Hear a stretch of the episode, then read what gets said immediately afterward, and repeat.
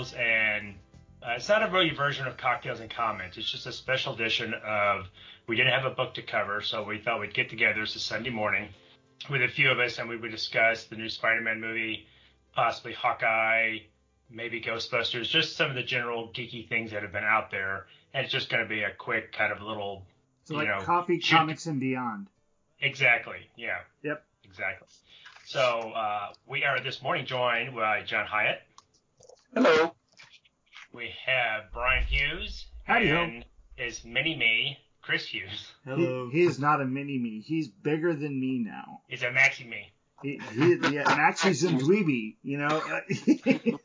I like that. yeah.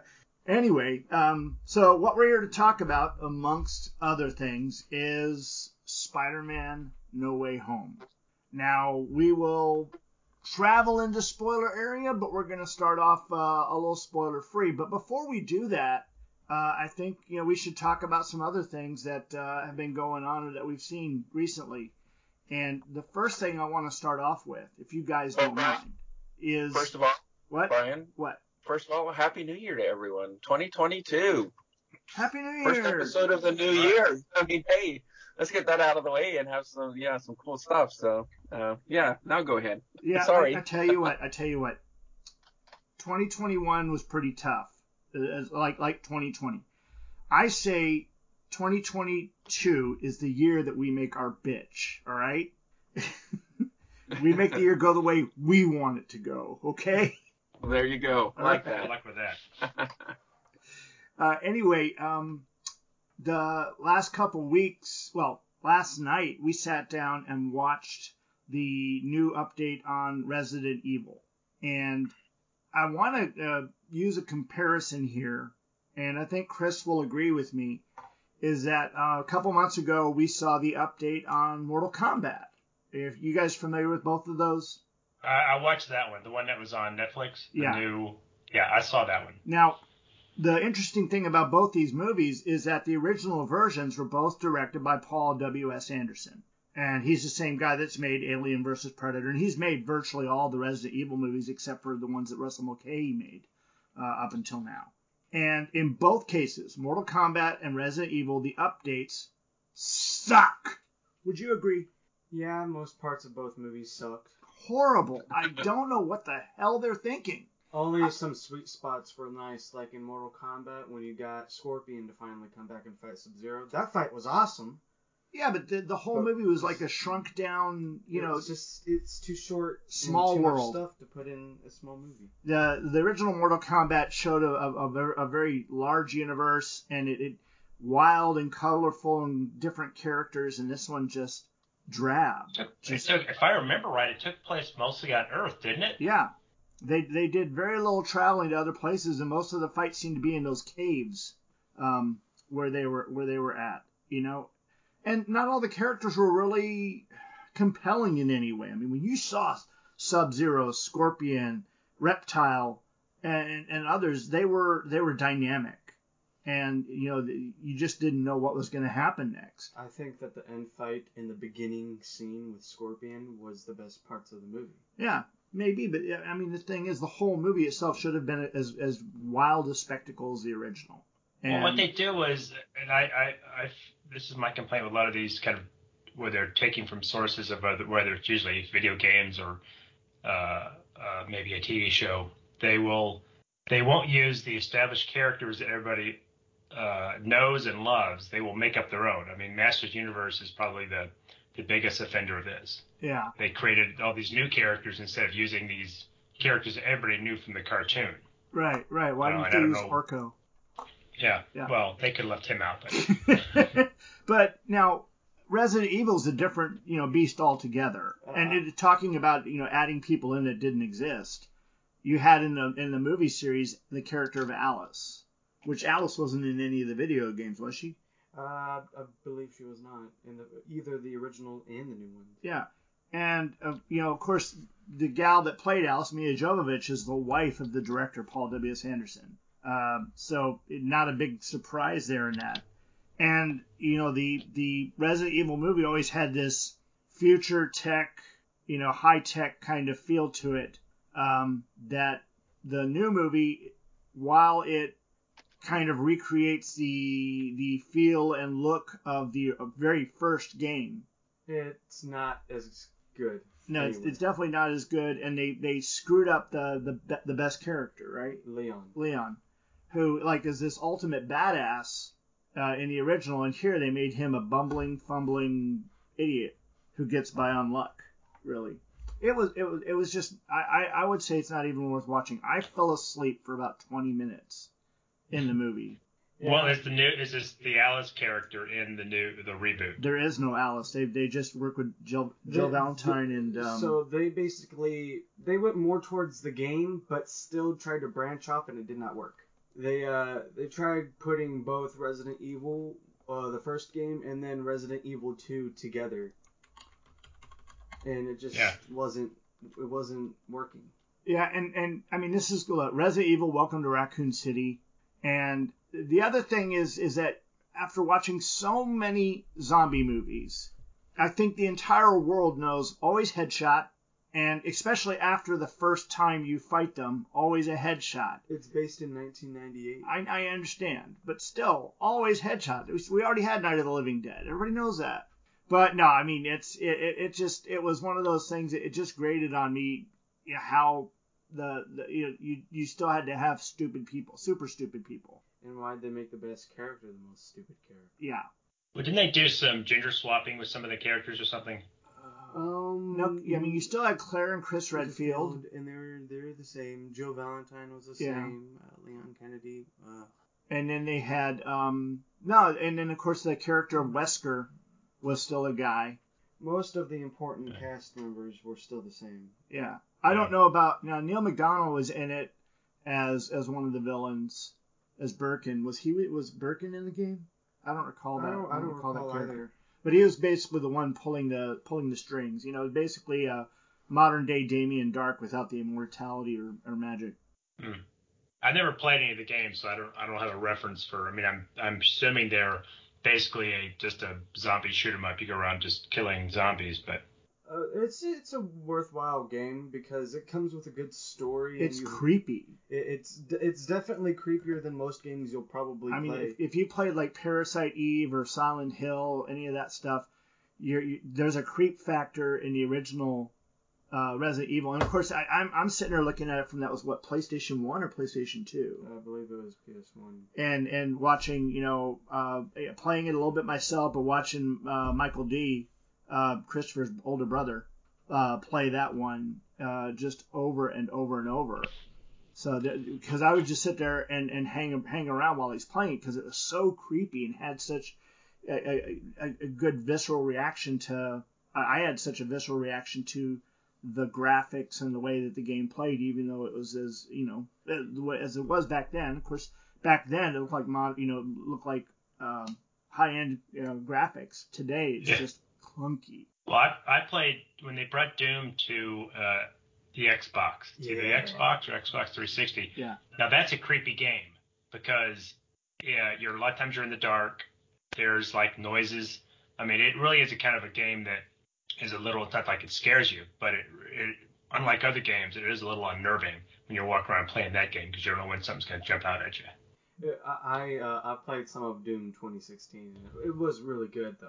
Now, but which version of Doom are you talking about? The original 1994 version Not of the PC version of Doom. I played that, but when it came out, when it came to Xbox, I think it was the original Xbox or the Xbox 360.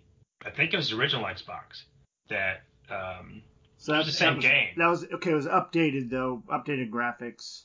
right. Yeah, because the the '94 version right now is so you know. I mean, I mean, it's like playing Minecraft, um, with even more boxy features. Yeah, well, I played that. It's like Wolfenstein. I played the original Wolfenstein oh yeah, so uh, did on I. the PC. Oh, I actually we, we actually got Wolfenstein for the Game Boy Advance that um, I, I pull out and play every now and then. But I've been it's cool. If playing. you, What? I was gonna say if you play the Xbox Wolfenstein, if you when you beat the game, it unlocks the PC version, a very 16-bit Yeah, or 8-bit version. You Yeah. can play that on your Xbox. I see. I've got that also on well, virtually all my PC platforms, but I've got that. That's the one I've got for the Game Boy Advance. It's the the original Wolfenstein. Well, not okay. The original Castle Wolfenstein was actually a side-scrolling PC game on the Apple IIe, Mhm. which um, is so so rudimentary and so slow. But um, the the 93, 94 Wolfenstein by ID Software was the update that um, gave us the same engine that they used for Doom, and it, it just came out a little bit before Doom, but it's what used that same sales technique that they had, where they put the three levels out, and then you'd have to pay for the rest of it, Yeah. which was I've genius. There's a, I think there's a Castle, there's a Wolfenstein for Xbox 360 or Xbox One. Well, there I are have it, but I haven't. tons of Wolfenstein games. There's the Return to Castle Wolfenstein. Now again, I know all these for the PC, not for the Xbox. But there's uh, Return to Castle Wolfenstein, which is a great first-person shooter game, which mixes Nazis and the occult, which we all love.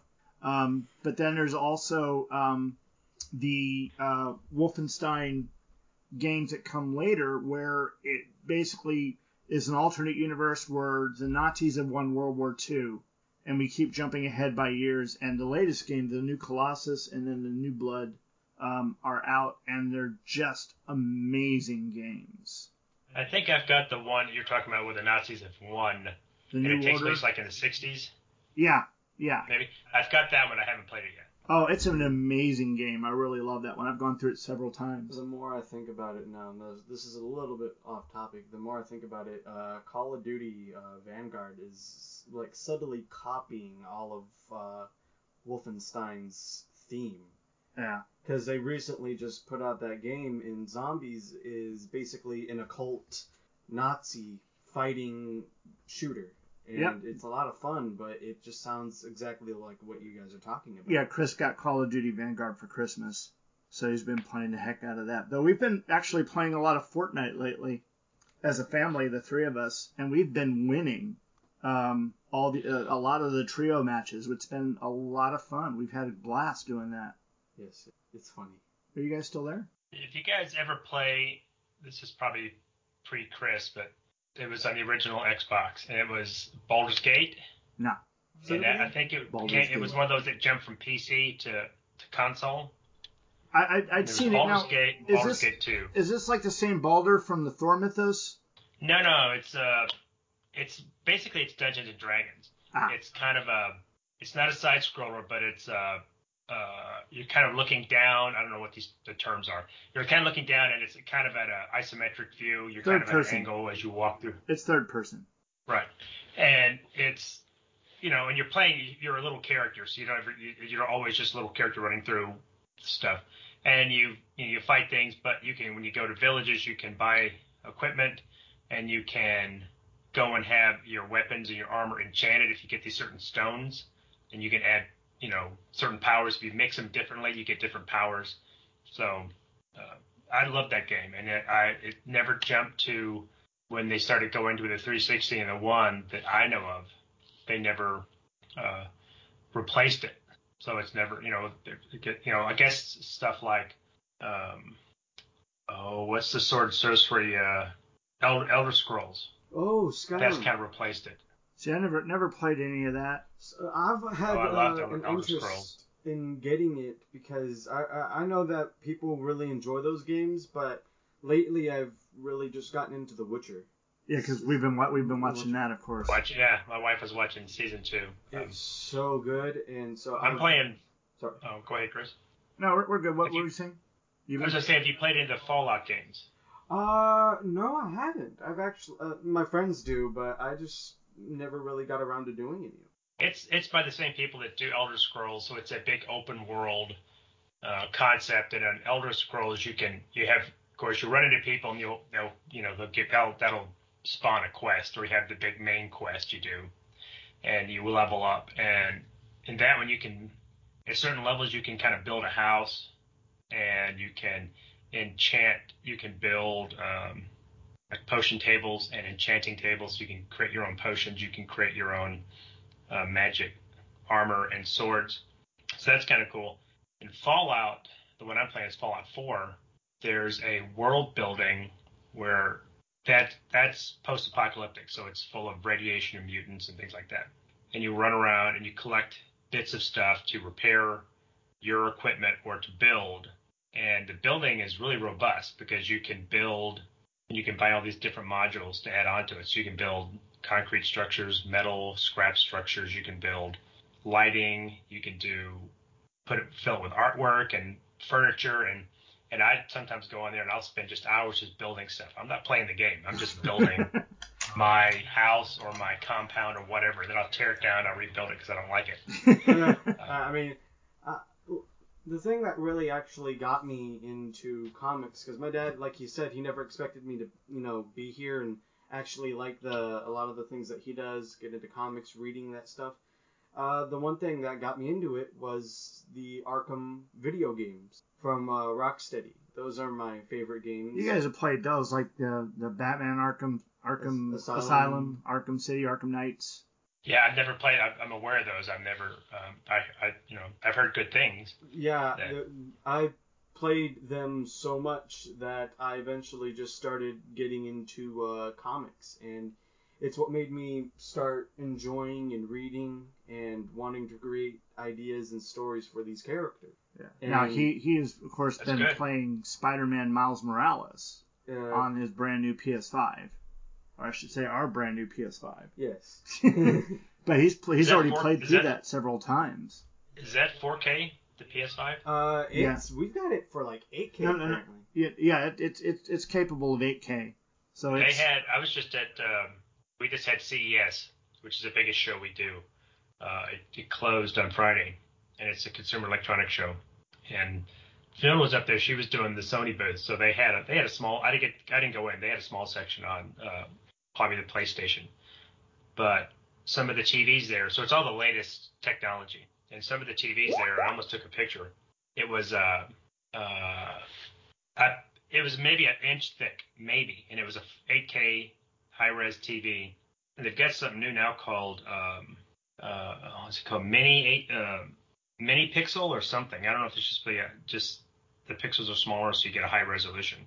I didn't really look at it because I was kind of walking through uh, on my way to work, but it was amazing. It, it looks like you know, it looks like an old style sci-fi. You know, they would just have a flat like a board, but it's a screen.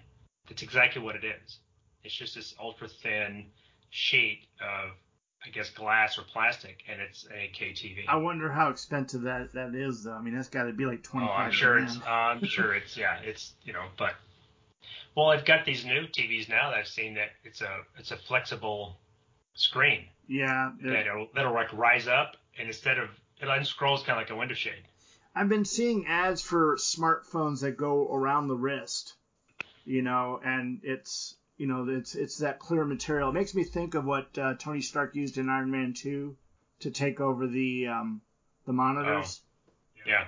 because it was see through, but um, it was also flexible too. Not that you could bend it in half like the the new smartphones, but that you could curve it and go have it go around your wrist as like a bracelet that also works as a Well, smartphone.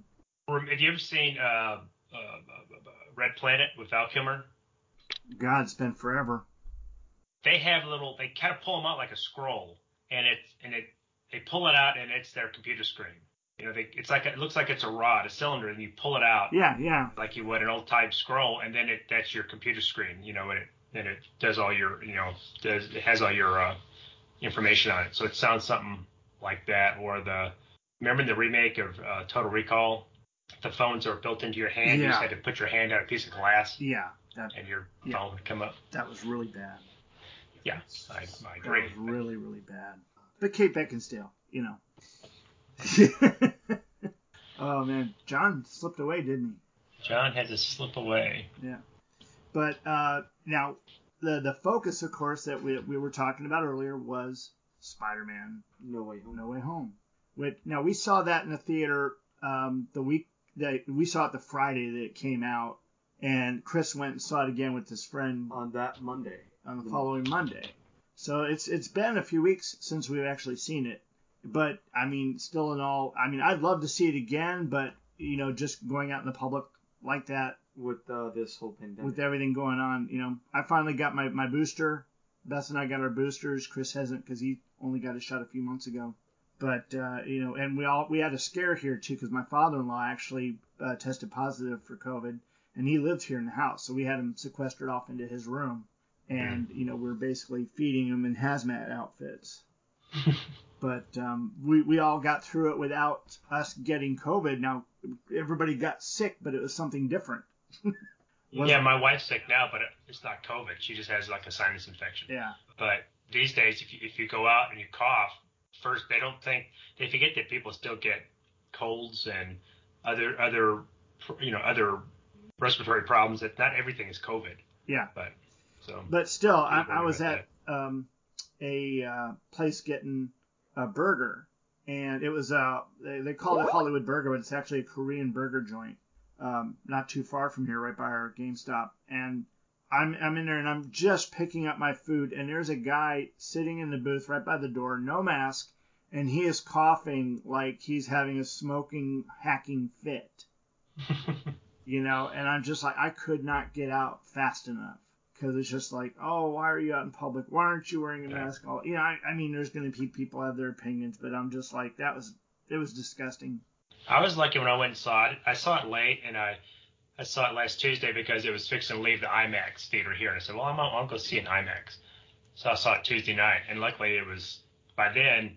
I think there was maybe five or six other people in the uh, the theater yet, or theater then. So what, there was people. You know, I was I was yards away from anybody else. So Yeah. Yeah, and John, yes, we are on Spider-Man now. Spider-Man. We're talking about Spiderman. Phil Great, Spiderman. thanks. Phil Spiderman. I haven't seen it yet. I am uh, hearing so many good things about it. I can't wait to see it. But uh, yeah, so Okay, you saw it well, in the theater, Tim. uh, I let's, did. I saw. it. Yeah, I went and saw it in IMAX. We'll, we'll, we'll give our, our first non-spoiler thoughts here. Um, I, I I mean, and the obvious the part of it is, you know, the, the main plot, which you should know at least if you've seen any of the commercials, is uh, at the end of Far From Home, Peter's identity was revealed to the world, and he has now become the most popular individual on the planet. Um, a lot of problems ensue, not just for him, but for his friends, Ned and MJ, and of course Aunt May. Um, they basically, you know, have so much trouble. Peter just says it would be so much easier if the world just didn't know who I am. So, being it's the Marvel Universe, he goes to speak to uh, one of his quote unquote friends, Doctor Strange, and asks him if he could use his magic to make everybody forget who he is. And if you've seen the trailers, you know that as the spell is going on, Peter starts having second thoughts about everybody forgetting who he is, and it causes the spell to go into disarray. And next thing you know, all sorts of crazy things ensue. And Peter must, you know, fight to bring order back to the world as it is. How's that sound? That's yeah. I think that's that's basically yeah. It's it's things happen and it's not a spoiler that people know the, there were rumors that the uh, Tobey Maguire and Andrew Garfield show up as their respective Spider-Mans from their movies. Uh, that's the big draw, I think, of this film. And um, You know, there there were leaks about that, and they kept getting debunked. And then, you know, like even Andrew Garfield denied, denied, denied that he was in the movie. Yeah, but if you watch Many the t- interviews, again- guys does not look like he's. But I, I tried to stay away from as much press as I could going into it. And the last thing I had read and heard said that they were not in it definitively. So I was truly surprised. Now, obviously, I wasn't as surprised as some other people in the theater who were like, "What the hell?" Christopher Well, Theater yeah. knew going in. He just he was certain going in that they were going to be in it. I, I pretty much due to how much I watch of uh, TikTok and other social media people, and seeing how much they thought about the movie, what they think's gonna go on. I pretty much came up with my own idea what's gonna happen inside and with the movie, and I was pretty much right about everything that I thought going into the movie. Well, yeah, most of the rumors were were, and I was I was really surprised by one character that I, I heard was rumored to be in it, but I thought, oh, they're not going to do that, and then sure enough, that person shows up. So Well, and Uh. see, I mean, it's so hard to talk about this without going into true spoiler mode. But I mean, ultimately, Tim, what was your real first impression? How'd you feel when you walked out of the theater? I liked it. I and I've liked all of the uh, the Tom Holland films, and and I will say this because I am not a fan of all uh, the uh, Garfield Andrew Garfield films because I don't even own them as a Spider-Man fan. I don't even own those films because I thought I didn't like his take on it. I didn't like. I thought the writing was pretty weak, and especially coming from Tobey Maguire, who I really kind of fell in love with as Spider-Man. So I like Tom Holland because they they brought back some of the aspects that I thought were missing in Toby's film, and he was better at it than I thought uh, Garfield. Well, you know, I, I'd say this. I'd say that Toby was a better Peter Parker than Garfield, but Garfield was a better Spider-Man, if that makes any sense. Because you know, Toby Maguire didn't wasn't like you know Spider-Man in the in the books that was quippy and funny and all that. Uh, he would make a couple comments here and there, gobby or whatever, but he just wasn't funny like Garfield yeah, that was a would big from that was a big mistake. Yeah. And I, I mean, i- i- as far as Tom Holland goes, I really, really like his portrayal. But his portrayal is not of Peter Parker Spider-Man. He, uh, Peter Parker or Spider-Man, because he's number one. I never, I don't recall ever Peter Parker or Spider-Man referencing old movies as ways of resolving situations. but I like it. I really like it. Well, it, Yeah, it's just a new way to do it. So I know. it was. I I, I like Tom Holland as Oh, I really Peter do. Parker and Spider-Man. I think he's the best of all of them, and for me anyway. And you know, and I enjoyed each Toby and and um, the other guy. His name just escaped me. I mean, I like their versions of it, but Tom Holland, I think, to me, really does capture um, Peter and Spider-Man. The only thing that I think is that might be missing is the the layer of um, tragedy that always followed Spider-Man from the original way back when in the 60s and 70s when we were when we were or when I was a kid growing up reading it. But I don't think it's necessarily that needed. Uh, but I I really like this and I I love how Tom Holland um, still you know he's in his 20s but he still seems like a kid when he's just like uh, oh his his starry eyes over Tony Stark and how excited he got and then or meeting Doctor Strange the first time they met that was so funny you know it was just great I loved it so yeah I uh, I'm really looking forward to this film though so um, Yeah, for those that uh, don't I'm realize glad it, John hasn't seen it yet, and John's in for a few Yeah. surprises. So my, my take but and it's fine my take on this movie is that really I think that it just reinvented Tom Holland's version of Spider-Man Well, yeah, for but that, the but that's. MCU's benefit. I mean, really, when you think about it. But I, I mean, you know, the thing is, the movie was incredibly satisfying to watch. It does. I mean, it does hit on so many different points, and it, it gives you great feels, but it also breaks your heart. And uh, but when you walk out of it and you realize how the canvas has been set moving forward, you just realize that they did a genius thing here in reversing the whole Spider-Man history. Because you know, in the the comic books, Peter started out young boy, always poor, always having trouble with girls.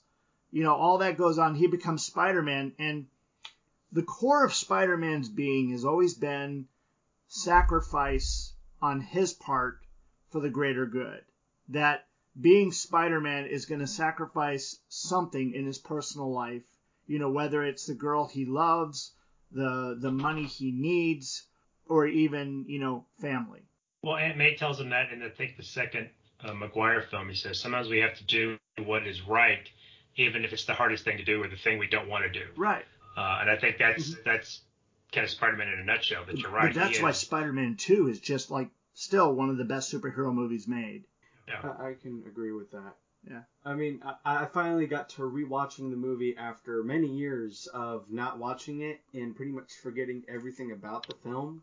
I finally got around to watching it and I was like, yeah, this is really good. This is really, really, really good. Well, I, I think you're right, Brian. That I think, in my opinion, I agree with you that Maguire is the best Peter Parker. hmm Uh, and I've heard him him described as a, a pretty spot on Ditko Peter Parker, the Ditko era. Yeah. Uh, because Buzz, when they hit Garfield, to me that felt like they were trying to do Ultimate Spider-Man hmm Yeah. and update it, and I just didn't like his his take. I mean, I don't know if it's the actor Well, or there was if it's there just were too many, you know, trying to make him, you know, so contemporary, almost emo. yeah, Um, yeah. He was a, he was a skater kid. He, Yeah, wearing you know, the hoodie all the time, and yeah, it was. It, I, I, again, Christopher's nodding no, um, but I mean, it's just again, maybe it's looking at it through older eyes. That's what I'm seeing. You know, it's the crotchety old get off my lawn man. That's not an emo kid. I've seen an emo kid. Yeah, but as as Wow. adults go, that's what they look at and go, oh, it's an emo kid. You know. The, the thing is, is the way they wrote him was not great. But uh, are we able to go into spoiler territory here now? Are we ready to move to spoiler territory? I think we go to yeah. I think we're Well, ready. So Uh, wait. warning. Just in case, do you want to um, do non-spoiler hellos to Hawkeye and Ghostbusters, and then the whole rest of the episode could be a spoiler, Yeah. Do you want to do? just in case we get to them. And Well, yeah, If we don't, we I, don't. I, I guess we should talk a little bit about Ghostbusters. And I mean, the thing is, you can't talk about Hawkeye without talking spoilers. well, what we can talk about if we liked it or not. Well, no, I mean, I mean. God, we did. We really enjoyed it, It, it really. the Uh, entire series. Well, I But don't know. the Tim, Tim's a tough sell. He he might have hated it. He might have I just thought didn't. this is the stupidest thing in the world. No, no, no, no. That's uh, uh, the the Marvel shows that have been out are being. It's kind of hit or miss. You know, I, I haven't watched all of Loki, so I have I, I just couldn't get into it. I thought Just skip to the last WandaVision was kind of started out interesting, and then it kind of just petered out. I thought uh, but but you got to Falcon, realize. Wilson, Wait, Winter hold Soldier was interesting, but I couldn't stay with it. Oh, Hold oh, up. wow, wow, wow. You didn't finish Loki? I didn't. I watched the first episode, but I haven't watched Oh, the I'm rest of it. disappointed. Well, You're a Philistine. Hawkeye, I liked. I I liked Jeremy Renner. I thought it needed more Hawkeye in it, not Hawk Girl. Well, the, Well, the problem because it- is, is with It was a buddy cop show. in the new in the basically they're trying to do what's going on in the most recent comics. Steve Steve Rogers isn't there. I don't know what they're doing with Iron Man. They're doing Iron Man. Well, they are. Yeah. They are. And this is. I don't think this is a spoiler for for Hawkeye because people have kind of watched it. It feels like with Hawkeye and the new She-Hulk coming up and Winter Soldier or Falcon Winter Soldier, they are saying goodbye to the old Avengers and they're setting the place for the new Avengers. You know, we've think- got yeah. setting a new the new people, the legacy characters. if you wanna Yeah. Yeah, and well, the thing is with uh, I uh, I enjoyed Loki so much, but it truly was just something different from the rest of the Marvel TV shows we got. Okay, but but and, and the thing, that- and and I don't know that everybody's pieced this together, and maybe it'll have to be more readily obvious once Doctor Strange and the Multiverse of Madness comes out. But the events of Loki, uh, Scar- Vision, Scarlet Witch, or, or WandaVision, and the events of Spider-Man: No Way Home are all interconnected. And I think you know if you watch all of them together, you're going to see, holy crap, this one event takes place at the same time. hmm And it, uh, so, mm, I mean, I, I mean, you, uh, it- and the thing is, is like, you know, because if you watch Loki and you realize where Loki's headed, all of a sudden you see where the future of the MCU is headed. And it's, all of this is leading up to it. Well, I, I would just say that Phase Four has been underwhelming uh, so far. I thought- I, I didn't really particularly like Shang Chi. I haven't seen the Eternals. It comes out It'll be yeah, out we, next week. we haven't seen Eternals yet. We watched Shang Chi. I thought it was one of the most beautiful, beautifully shot Marvel movies ever. It was just gorgeous in its presentation. Uh, I, I, I, I, I Yeah. concur, but when it comes to the actual story itself, some of it was just cliche. Well, it, it it took a lot of the elements that we saw in Iron Fist, which we didn't really. I mean, while Iron Fist was okay, we didn't love it that much. Not like we did everything else. Like came, Daredevil, Punisher. like Daredevil or Punisher. Um, and so, I mean, it's basically, as some people have said, uh, I think Ryan and um, Rob Kelly on Fire and Water were saying that Shang-Chi was basically just, you know, turning him into the new Iron Fist. So I and I, I, I can't say that they're not you know that they're wrong in that capacity. Well, no, it should be more. Uh, to me, if you're doing the Master of Kung Fu, it needs to be more street level. Yeah, and you need more Asian mysticism. You don't need a white man being the master of kung fu. or even less mysticism. It needs to be just uh, some more street level brawling, you know, uh, um, you know, more more Brooks Jackie Chan, style. more Jackie Chan, less Lord of the Rings. Yeah. Uh, no, But I can always do some Trevor Slattery. I really love that character. You'll never See me coming. and less and less. In fact, delete altogether Awkwafina. I thought she was the most annoying part of that film. Uh, Um, She's she's Big- either lover or hater. yeah, yeah, I will, Yeah. I will say that. yeah. I, I enjoyed, or we enjoyed Shang-Chi. We thought it was very cool. That, that was the first time we actually went to a cinema, and we haven't, so that was, we were a little bit nervous going, but we had a really good experience and a good time. It was fun to watch the film, and I enjoyed it, and I, I enjoyed Awkwafina as well. So, um, I thought it was a fun, fun compromise between, uh, the street level kind of stuff and the massive it was it was a nice break from the the Thanos story and Ultron and all that. It was just very nice. Plus, you had the guy with style, the too. sword as an arm. So you know, hey, that that that's your fun. that's your squirrel with a machine gun. You know. Yeah, Uh, I mean, I, I, I love all what- the stuff that's come out with Phase Four, but what I'm really looking at because of the Multiverse of Madness is what if. Well, I mean, Because season of- two. No, no, no, the first season because of what we saw in the trailer for Multiverse of Madness was the evil Doctor Strange. Right, right. And he. You guys haven't seen What If yet? Yeah, I finished one of. Yeah, we finished Chris? what if. Oh, oh, I misunderstood. I thought Chris said he was looking forward to seeing it. And I thought that he hadn't yet. Okay. No, Yeah, he was looking forward to uh, Doctor Strange: Multiverse of Madness because of what if. Oh. I think he misspoke, but Yeah. I thought it was I thought it was funny that um, there's already an action figure like like the day the episode hit. Uh, uh, the action figure for Evil Doctor Strange showed up in my fe- one of my feeds somewhere. I was like, what? Wow. Okay. They've already got Lego sets out for the the new Strange film. It doesn't show the evil Doctor Strange. It shows him and uh, American Chavez. Is that right? That character? Yeah, America. Yeah, it's America. Yeah. Anyway, Whoever Well- Tim, um, way back to Loki. Um, it, it does kind of, for me, it kind of slogged in the middle. Uh, and it got to a point where I'm like, when is this going to end? Um, so you might try going a couple more episodes in. And if you're still feeling sloggy, just skip to the end. Well, I, I know I've it's almost thought of anathema to that. some people, but I'm Just watching the trying to last. save Well, everybody. I need to What's watch. Like, I was kind of watching it while I worked, while I was doing dishes, while I was working an estimate. So I was. It wasn't like you know. So I, I got enough of that the story that uh, Okay. Can understand what was going on. But I think my biggest, and since we're in spoil, or well, this is not spoilers, but I won't spoil something for Loki. Although I know how Loki ends, so it's Okay. it's been spoiled for me. But I need to sit down because I like uh, Tom Hiddleston. But the, what I didn't like was the first episode I did see was their idea of the the time agency and how everything is kind of predetermined and that there everything was meant to be and everything has been kind of orchestrated in the background. Uh, it's a little but The, the thing is, you're gonna have to keep watching, and then it just gets.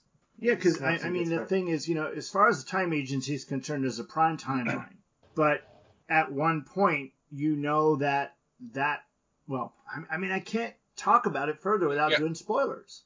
We'll, we'll we'll go over the spoils in a second. Um, for Hawkeye, I think Hawkeye is probably fairly nudging WandaVision out of the top spot for all for me all of the the Marvel series. I think it was really well done. I loved it.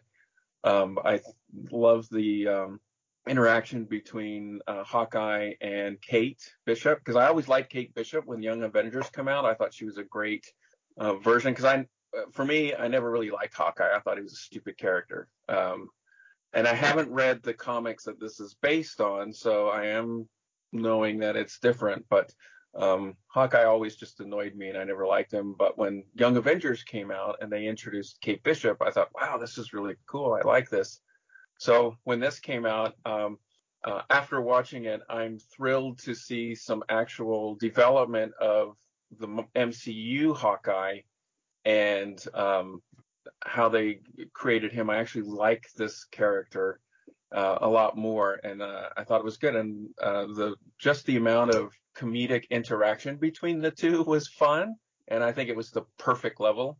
So um, I give uh, Hawkeye like the number one spot right now. I think Hawkeye. One of the Marvel reasons series. why he's doing so well, uh, why it why it uh, hits so well, is that because you've got, of course, the Kate Bishop is the younger one, the the ingenue, the one that's learning the ropes and everything. But Jeremy Renner, he represents us, our age group, us guys. I mean, he's Jeremy Renner is roughly our age, and he's going through all the horrible pangs of age. You see that he's using a hearing aid, and he's got you know his recovery from the different fights and stuff is kind of almost comedic, but at the same time, you just walk away from each episode nodding, yeah, that's what things are going to be like for guys like us if we weren't in that. You just, Yep. you feel every hit. Yeah. So shall we go spoilers from here on out? Absolutely. Because Spoiler alert! Spoiler alert! Spoiler alert! Um, we need sound effects for that, John. yeah, we should. I was envisioning Robbie the robot from uh, the original Lost in Space. now, now, Uh, to, excuse me, that was that's Robot B9, Robbie the Robots from Forbidden Planet. oh, oh, okay. that's old school snack. I have been schooled. Yep.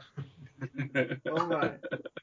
The the one thing that uh, we're talking about Loki, and since we were in spoiler area, is that like I said, Loki the the that time bureau is protecting the prime timeline, but now because of what's happened, we've got again a multiverse. Uh, I mean, massive multiverse that's opened up, multiple timelines, multiple possibilities, multiple probabilities. That starts with Loki, goes to What If, goes to WandaVision, and goes to Spider-Man No Way Home, and will culminate with the Multiverse of Madness, and all that because of Loki and Kang. Am I making sense? Yes, I, mean, I kind of like I said, I kind of know what happens at the end of uh, Loki, even though I haven't watched it. Yeah, I remember you Uh, said that, and I was just like, oh. Yeah. I th- I think some of the problems with Phase, this has been creeping in, but they really seem to be doubling down on Phase Four. Is they're spending so much time setting up other stories or other characters or other events that that seem to take precedent over just telling a good story. So sometimes that gets in the way. Uh, you know, it's the complaint that people had with Iron Man 2 that there's too much setup in it and they lost track of the story. And I think a lot of that is them trying to put all the pieces in place and just, well, just, you know, if you want to sprinkle that in, it's fine, but just tell me a good story first and don't worry about, oh, well, this is going to set up this thing. It's even better. It's like, well, no, I'm here now. I want to enjoy this now. I'll enjoy that later. Um, There wasn't enough Iron Man in Iron Man 2. He had Well, he had an opening thing, he had the fight with Whiplash, and then nothing else really until the very end of the movie. And you know, people were like, "When when's Iron Man coming out? When's Iron Man coming out?" Oh, he did have the fight with Rhodey too, but yeah. that hurt. Well, I'll say this on Hawkeye. I agree with you, John, that I think of, of all the ones that have come out, the TV shows, is probably the most enjoyable for me. Uh, a lot of that is on the shoulders of Jerry Rem, um, Jeremy Renner. Renner. Renner. Renner was Uh, Rimmer was Red Dwarf. Renner. Yeah. Yeah. well, I was thinking, thinking about holograms. Yep. uh, but I needed more of him in it, and, and I wish they would explore, since we're in spoilers, more of his because he deals a little bit with the death of Tasha. I mean, Natasha, and his, you know, his reaction to it, and he is Mhm. kind of like a PTSD for that. And I wish they would explore that more, but they spend so much time setting up Kate and her backstory and her story and her relationship with her mom and all this and the, the plot that's going through the whole thing of getting the the costume back, the Ronin costume back. That a lot of times he was in it hardly at all in, in the episodes, and I realized again they're setting it up so that she can take over. You know, he's kind of bowing out, she can take over. That's fine, but how about have that happen towards more towards the end of the series instead, and have it more heavy on the front, focus more on him because I want to see more about him. You know, you do about his family life and and you know the, all the you know and I I thought that whole Broadway musical part was pretty stupid uh, with Rogers the musical or whatever it was called. Oh yeah, I thought it was hilarious. Yeah, and it was some of the it reminded me so much of the opening of uh, Team America, Yeah, and that's not in a good way because that's actually parodying uh, Broadway musicals. But I think they need to tone the. You were talking about John the, the the comic beats. They need to tone that down a little bit because they seem to that becomes seems to become their their kind of their signature that they're more lighthearted than DC stuff. So DC films. So Marvel's going to be a little more jokey, and sometimes it just crosses that edge of being too jokey. And let's dial it back a little bit and just have the humor come out naturally and organically from the characters, um, instead of just like, oh, a writer has written a joke here or something funny for somebody to say. So, but other than that, I I uh, I thought because again it was more street level. I thought all the the the, the trick arrows were fun, especially when they were making them. Mhm. I thought uh, they didn't try to kind of uh, demasculate him so much that propping her up, but he seemed to hold, hold his own. Other than the fact he was, uh, you know, he's you know he's human and he doesn't have superpowers, so he gets aches and pains and bruises, and he has to, you know, wrap uh, you know frozen broccoli around himself when he's when he's all beat up. Uh, you know, and that kind of stuff. So that was um, his face was heals fun. fast though. His face does heal well, fast. that's that's true of all of them. I mean, some of those were getting. I mean, that's true of any of them. You get, you know, you get punched in the face a couple times, and you get, get split lips, and and you're gonna get broken noses and things like that. But um, Now um, it's, it's superhero movies, you know. there was um, two things, two spoiler bits of information, and two events in this series that just like really. I mean, one of them was one that everybody was hoping, expecting, talking about, and that is the Kingpin, Wilson Fisk, showing up and being one of the villains. But more importantly, it's D'Onofrio as Wilson Fisk. Yes. So, you know, pulling directly from the Netflix series. And, you know, here we go, the, the first true tie in to that. The second one was one that kind of hurt the canon of another series, and that is Agents of S.H.I.E.L.D.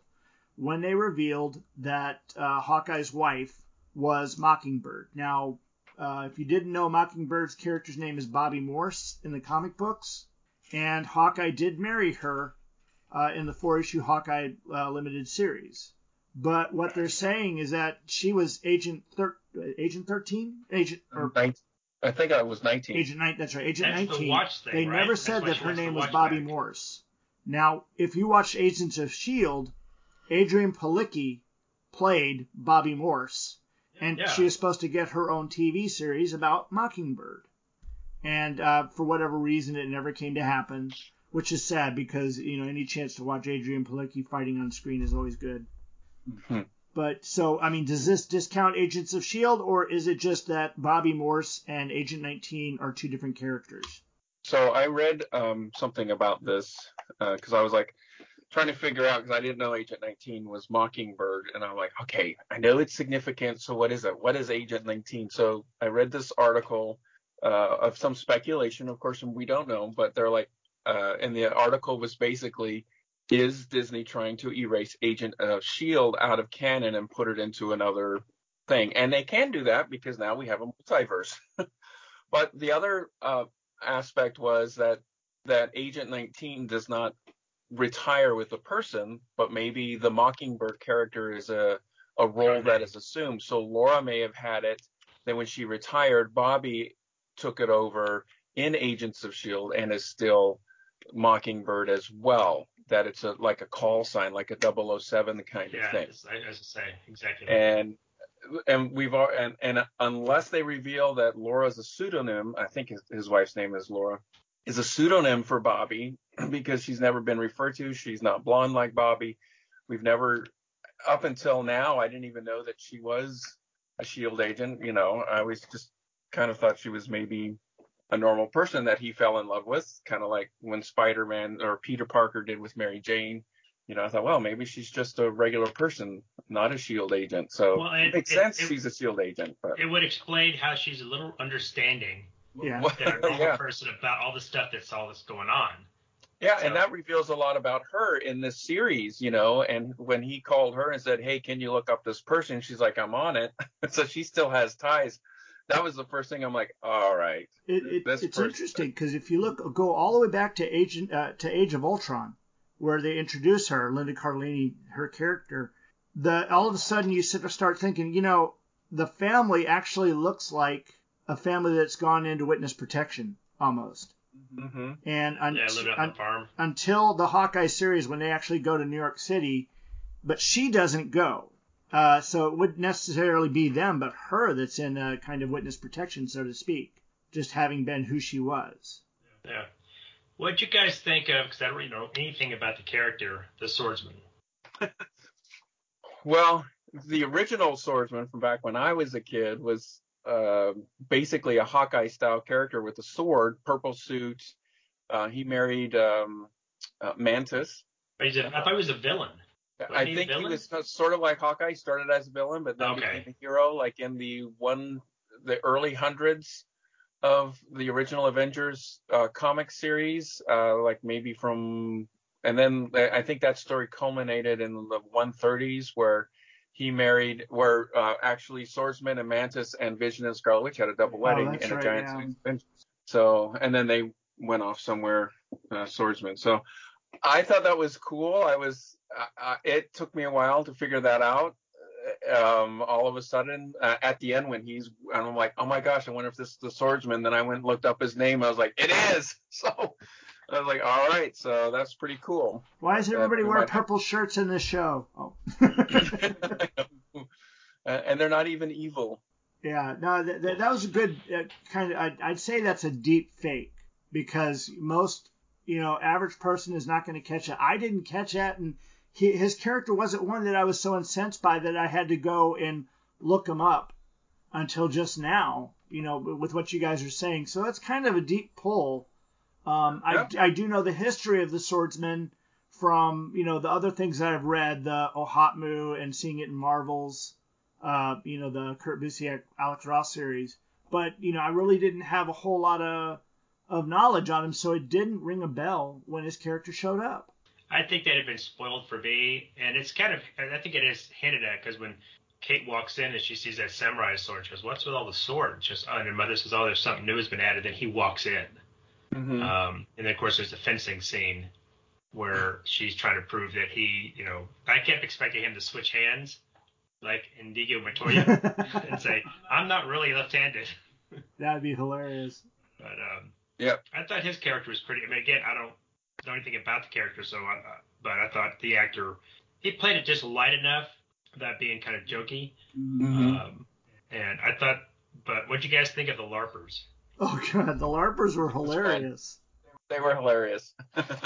They were, but I don't think I thought that was that that felt felt like a forced. Here's the forced uh, sidekick characters being introduced. So if this like either goes to movie or go, or if she's gonna have, I guess, I don't know if she's gonna have another TV show and it'll be just Kate, or she'll go into the movies, whatever. But they'll have this is her support group of these LARPers who are all uh, cops and uh, firemen, as you know, her buddies, and you know they made their costume for them, and they're going to be one that's going to give her. They're going to be kind of like the oracle for her. They'll give her the information, so she Yeah. goes around fighting. I Um, see what you're saying, Tim, and I, I think it's it's it's it's um it's a, a thing that has worked in the Marvel movies, and they're they're working it. because you look at Spider-Man, he's got his little posse of quote Yeah, unquote yeah. LARPers. We'll, we'll we'll get to that when we get to Spider-Man. So, you know, I think they find that that is resonating with audiences, so they're probably going to work it until we get tired of it. And we're like, stop. Yeah. Well, that's true, and it, they do. They, they kind of it's a business. They're gonna they're gonna see what works. They're gonna amp it up. Uh, sometimes that works. Sometimes it's a detriment. So uh, to your point, I think John, they you know until people start crying out and say Let, let's make it a little more grounded. Let's make it a little more serious. Uh, you know, let's let's let's throw an R-rated movie out there. You know, if it- when they bring Blade in, you know, Blade does not need to be a PG-13 movie. It needs to be needs to be Uh, you know, gore. some blood and guts and yeah R-rated. You know, like kind of what that the uh, the Morbius uh, movie looks like. Yeah. Uh, now, this my comment I'm about to make goes back to the Agents of Shield topic, and that is um, uh, there's a huge rumor going around recently, and I kind of want to know what you guys think about it. And it is that they're trying to figure out what they're going to do with Ghost Rider. And you've got both Norman Reedus who wants to play the character, Johnny Blaze. and then you've got the uh, the new the guy from Agents of Shield who played Robbie Reyes, uh, Ghost Rider in that Hell Charger. And I, I, I think that still most people, when they think of Ghost Rider, they think of Johnny Blaze. And I, I think yeah, it should be Johnny Blaze or and a what was the the character that took over in the the 80s? Robbie Reyes. Uh, oh, oh, uh, Danny no, no, no. Danny Ketch. Did he catch? Yeah, him. Because Ghost Rider, I hate to say it, should always ride a motorcycle. He doesn't need you riding a, a, Or, a car. or don't forget, you know, Uh, Sam, what's his name, um, from Tombstone. Um, golly, oh, blanking. Sam Elliott. Sam Elliott on the horse. Well, Yeah. the reason I was, Well- I think they're trying to do Robbie Reyes is to add uh, a little bit more diversity since he's supposed to be a Mexican character. They will do. I think. I think you're right, Chris. Absolutely. They're gonna they're gonna lean more towards that than casting uh, uh, somebody else. And if he's he's the I don't know who the current Ghost Rider is now. There's like a cosmic Ghost Rider or Uh, something in the comics, uh, isn't okay, it? so the Cosmic Ghost Rider currently is uh, Frank Castle. The Punisher is now a cosmic Seriously? character. He he was Are you he seriously? uh, he stole the the Spirit of Vengeance, and so he, uh, that's a more of like a what if storyline. I don't think it's part of the main one. Jeez, But I couldn't be more wrong if it tried. Um, But yeah, no, that's uh, that's Frank Castle as the Spirit of Vengeance. well, Norman Reedus, I'll say, is too old. Johnny, same as Nick Cage was too old when he played him. Well, that's Johnny Blaze needs to be a young guy. yeah, that's what I uh, that's what both my dad thinks and what I think for the most part. But the thing is, I don't disagree with him playing it if he really wants to, because If Reedus, if Reedus could play it, he needs to do it as he's been Ghost Rider for 15, 20 years, and you know we have some flashbacks that he's been living with this curse for that long. So that's what explains how old he is. yeah, I mean, let's face it, they're picking Reedus because you know of his his proclivity for bikes uh, from The Walking Dead and his popularity. well, not just that, he's been Yeah, uh, fan casting for God knows how long. Well, I'm sure there are people that are trying to, you know, they are probably jockeying or they're they're they're talking to their agent saying, "Hey, you got to get me in the Marvel movies. You got to get me in there." Yeah. Um, one, it's a big paycheck, you know, and you know it's a lot of exposure, you know. Yeah, they've been It's- talking it's about not- getting Keanu Reeves in forever, but who do you get him as? Yeah, and he's what Yeah. almost sixty now, so Yeah, but he can still, you know, I'll watch a John Wick movie over uh, uh, some young punk doing something any day. Speaking of which, we watched Matrix Resurrections recently, and I'm just I How was I disappointed. haven't seen it, but you disappointed? You said? Yeah, Oh. I mean, the, there there are meta aspects of that movie that are you know truly interesting and and whatnot, but you don't need to spend an hour of a movie talking re-explaining about the first one. existence. Yeah, and, and talking about you know the the internal existence of, of There- the individual id. There was no reason to make that movie just to basically re uh, re-explain the first one. Yeah, there was nothing groundbreaking in this in, in this movie that we hadn't Well, seen before in any in other movies. Yeah, the uh, whichever Wa- Wachowski sibling did it, I don't remember one of them. Not both of them were involved. It was just Lana. of them. Who I don't know which one she was originally. Yeah, I don't know. Um, and she said she basically did it because they told her if you don't do it, we're gonna do it without you. So it was, it was kind of it was kind of the alpha flight, you know. said, well, if you're gonna do it, I'm gonna be involved. Yeah, Um, so I don't I don't, I don't. I'm not. I like the first one, you know, pretty well, and I think it should have ended there because that had kind of a capper. Yeah, this, this Like Highlander, it should ended. stop at the first one. Yep. Because there can be only one. Exactly. I mean, And he was the one. Not Uh, anymore. well, speaking of, uh, well, this is gonna be a side tangent, but it's still talking about Disney. Has anybody been watching Book of Boba Fett? yes. Not yet. Okay. Uh, and this spoilers for this because we're in spoiler territory. I've only seen. I think I only seen the first two episodes. That's all it's out. Is that it? Okay. It's uh, it's apparent that again, I don't understand why they they. It seems like the the actor that's playing Boba Fett, who is who was not the original Boba Fett, it's the guy who played Jango Fett. They just kind of okay, you're the face and voice of Boba, all the Fetts now. Yep, Aquaman's fine. Uh, obviously, he is. I like him as an actor. He's. I think he's New Zealander.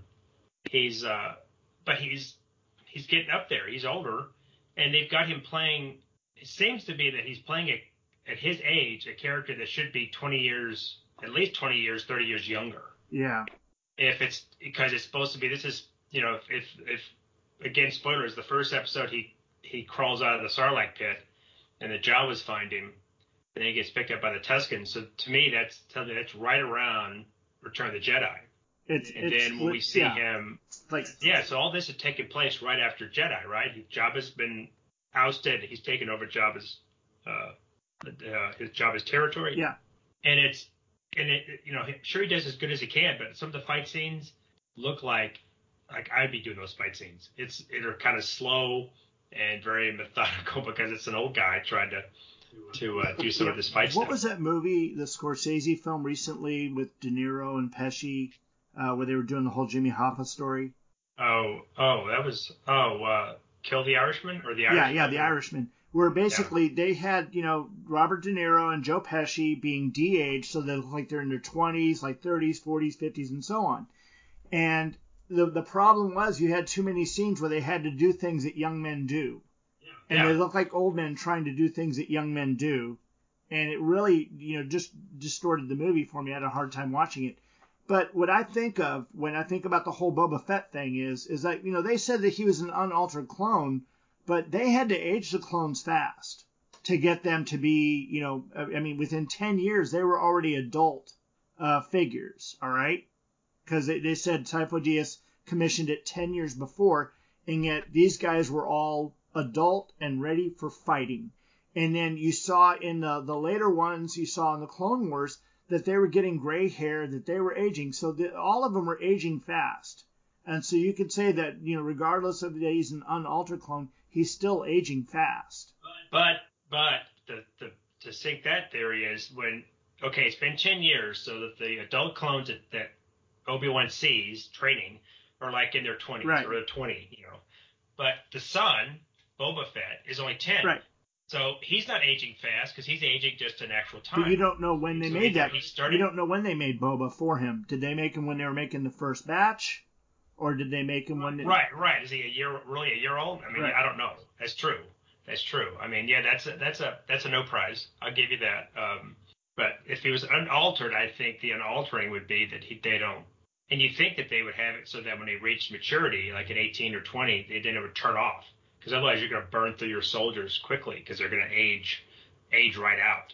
Um, Well, they might not have cared about that because they just need them for a battle. true. If they're there just for Against the fodder, yeah. Empire, they don't care about people, and Yeah. these are clones. They're not humans or sentient. It's like I replicants. in- You don't want them to be around that long. You don't want Yeah, them to yeah. develop feelings and personalities and all that.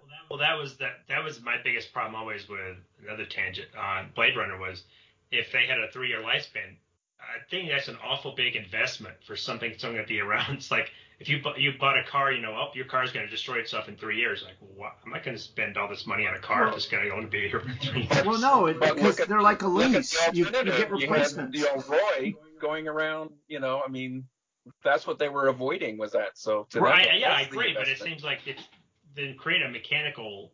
Uh, I mean, I know they were supposed to be androids, but they were like biological androids. They weren't mechanical. Um, or find some way to wipe their brains and just reset them. It's like rebooting them. Every three years, you got to bring them into the factory.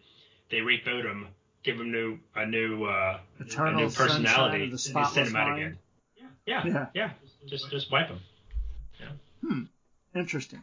All right. Don't you wish you could wipe Christopher's brain every three years and have him start over again? Oh no, no, you don't understand what it took me to get him where he is right now. Hey. No, I'm happy with it. You're doing great. Uh huh. Well, except for that, Oh. you know, thing. But you know, we're not going to talk about it. Anyway, uh, Real quick on Ghostbusters Afterlife. What a fun, and then we'll go to Spider-Man. What a fun um, callback to the original Ghostbusters. I enjoyed it a lot. It was a lot of fun. it was touching. great. It was really touching. It was. Um, Yep. And and I, you know, I don't think it's a spoiler to say this. The movie was a love letter to Harold Ramis, Yeah. Yeah. And it just you know hit all the feels on that. Sometimes it felt a little fan servicey, but I don't mind that in what it did. The only hmm. thing that I wish they could have done was while they had the, an analog to the, the character, I wish they brought back the original Slimer. Oh yeah. Well, see, I think that's a character that, again, to your point, John, they find out what works and they do it too much. You know, they kept bringing him back over and over. It's like you don't have to have. He didn't have to be in the reboot we had a couple years ago with the girls, Uh, or excuse me, women. Uh, ignored so much that it's not even part of the video pack if you buy it now. You'll get Ghostbusters, no, I- I Ghostbusters heard- 2, and Afterlife. but I heard he he kind of uh, Paul Feig was kind of whining and crying, and they added it now as a digital download. It's not a physical copy, Right.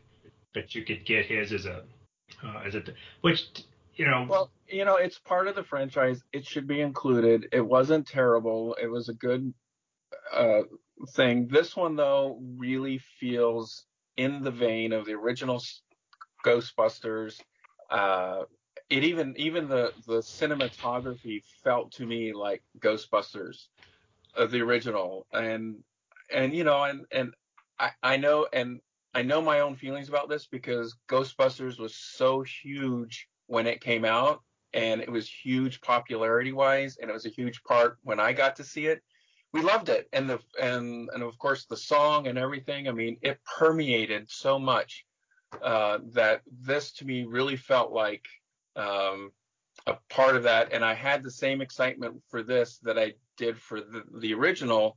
Um, I didn't have it for the last um, Ghostbusters film, although I enjoyed it. It was fine. But I think this one really touched on what Ghostbusters. It touched the magic of Ghostbusters for me. Yeah. Well, you know, I think the thing about the the the women's Ghostbusters movie that came out um, that kind of slapped us was when they brought in Bill Murray. It wasn't as Venkman.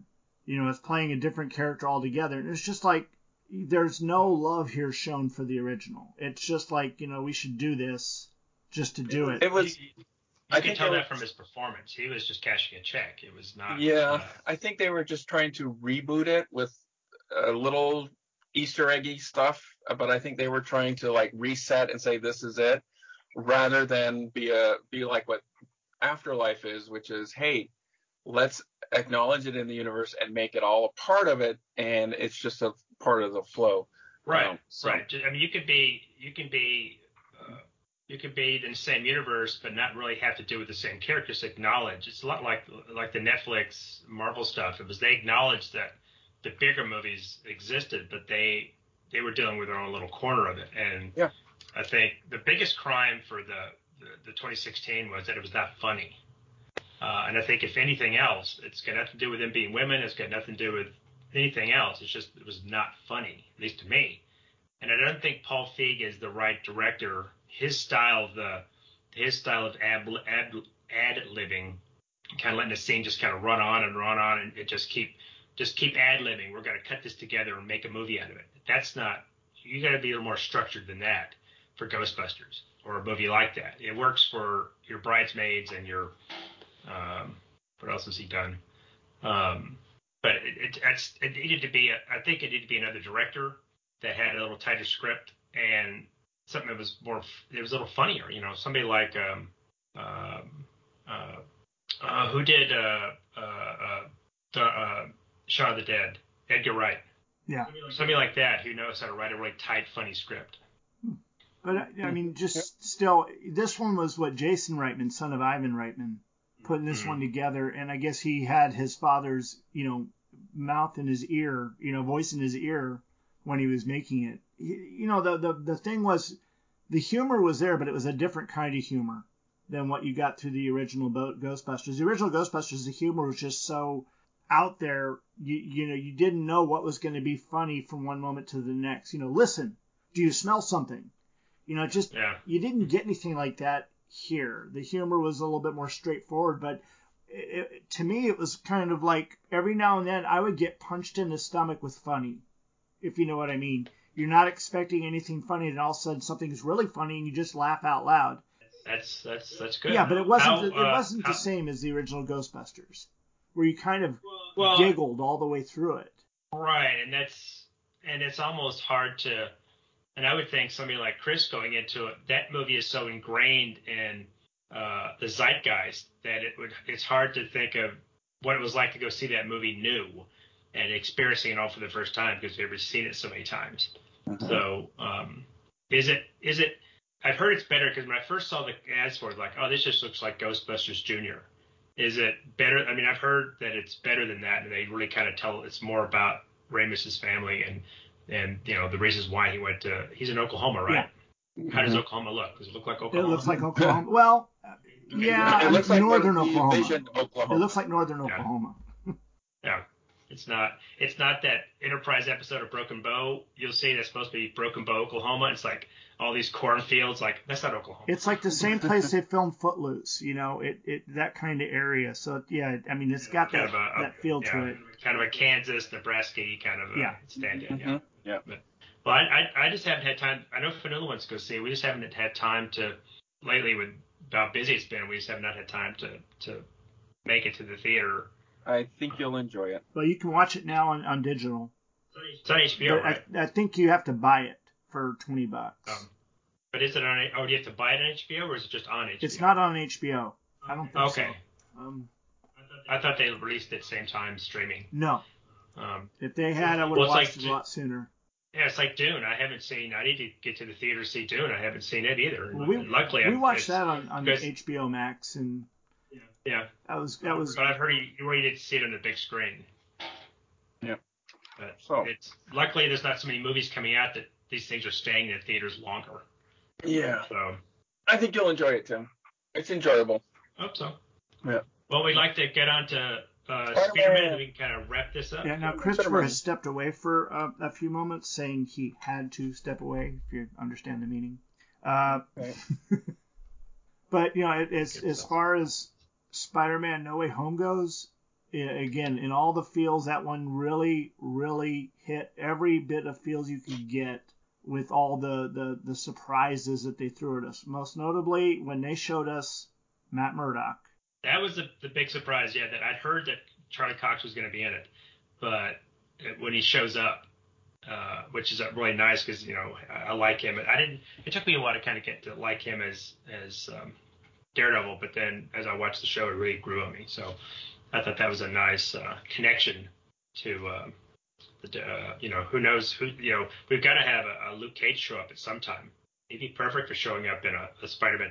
Even if it's just like a cameo, it doesn't have to be like a team up. Well, I mean, I, I think there's a good chance that these characters can show up in other series. Uh, you know, I mean, since She-Hulk is a legal show, it wouldn't be a far stretch for Matt Murdock to show up there. No, I would think he would be a, a reoccurring character in that sh- on her show. Yeah.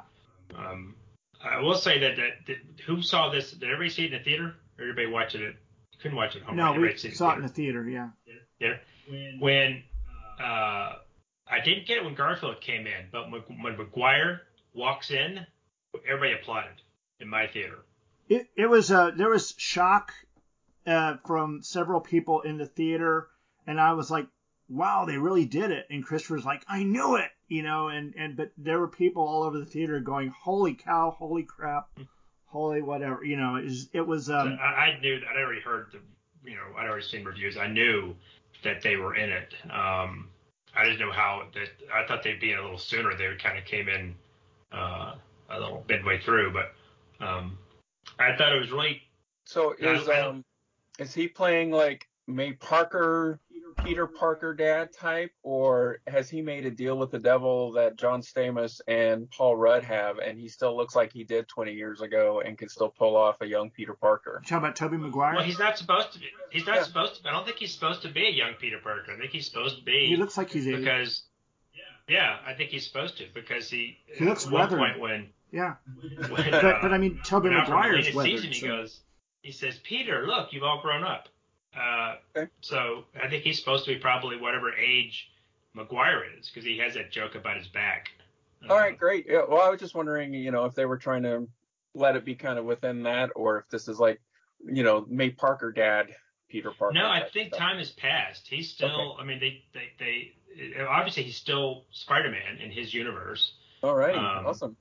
and he slips. I will say this about him: Maguire slips so easily back into Peter Parker that he is, for me, because I love those films so much, that he is a joy Oh, um, great. of the film because he so easily becomes that character again.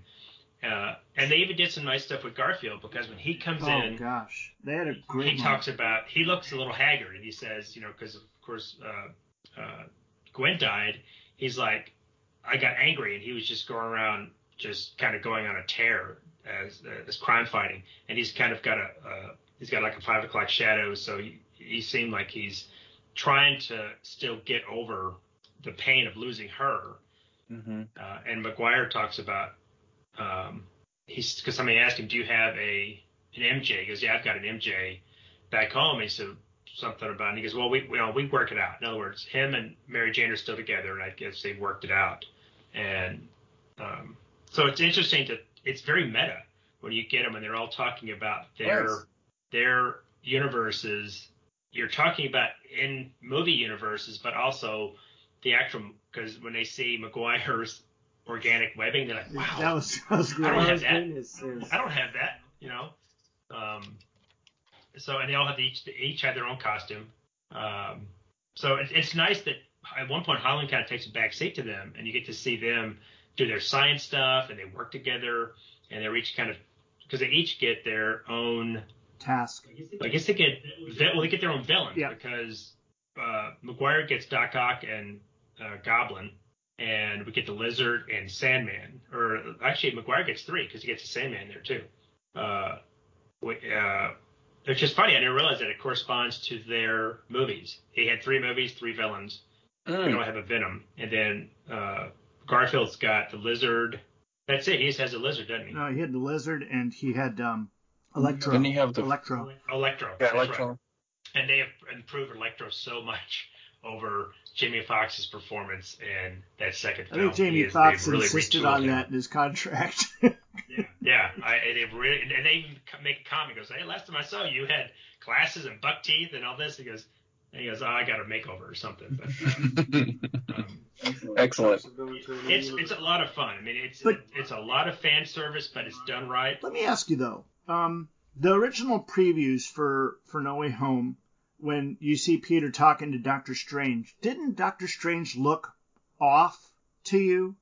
In the previews, Yeah, the previews. I, I always thought that the Doctor Strange in the preview, and actually Doctor Strange as he appeared when Peter first went to see him, he didn't. I didn't. I was kind of half convinced that wasn't Doctor Strange, that it was like Mephisto, or or you know some other entity, you know, Um, being Doctor Strange.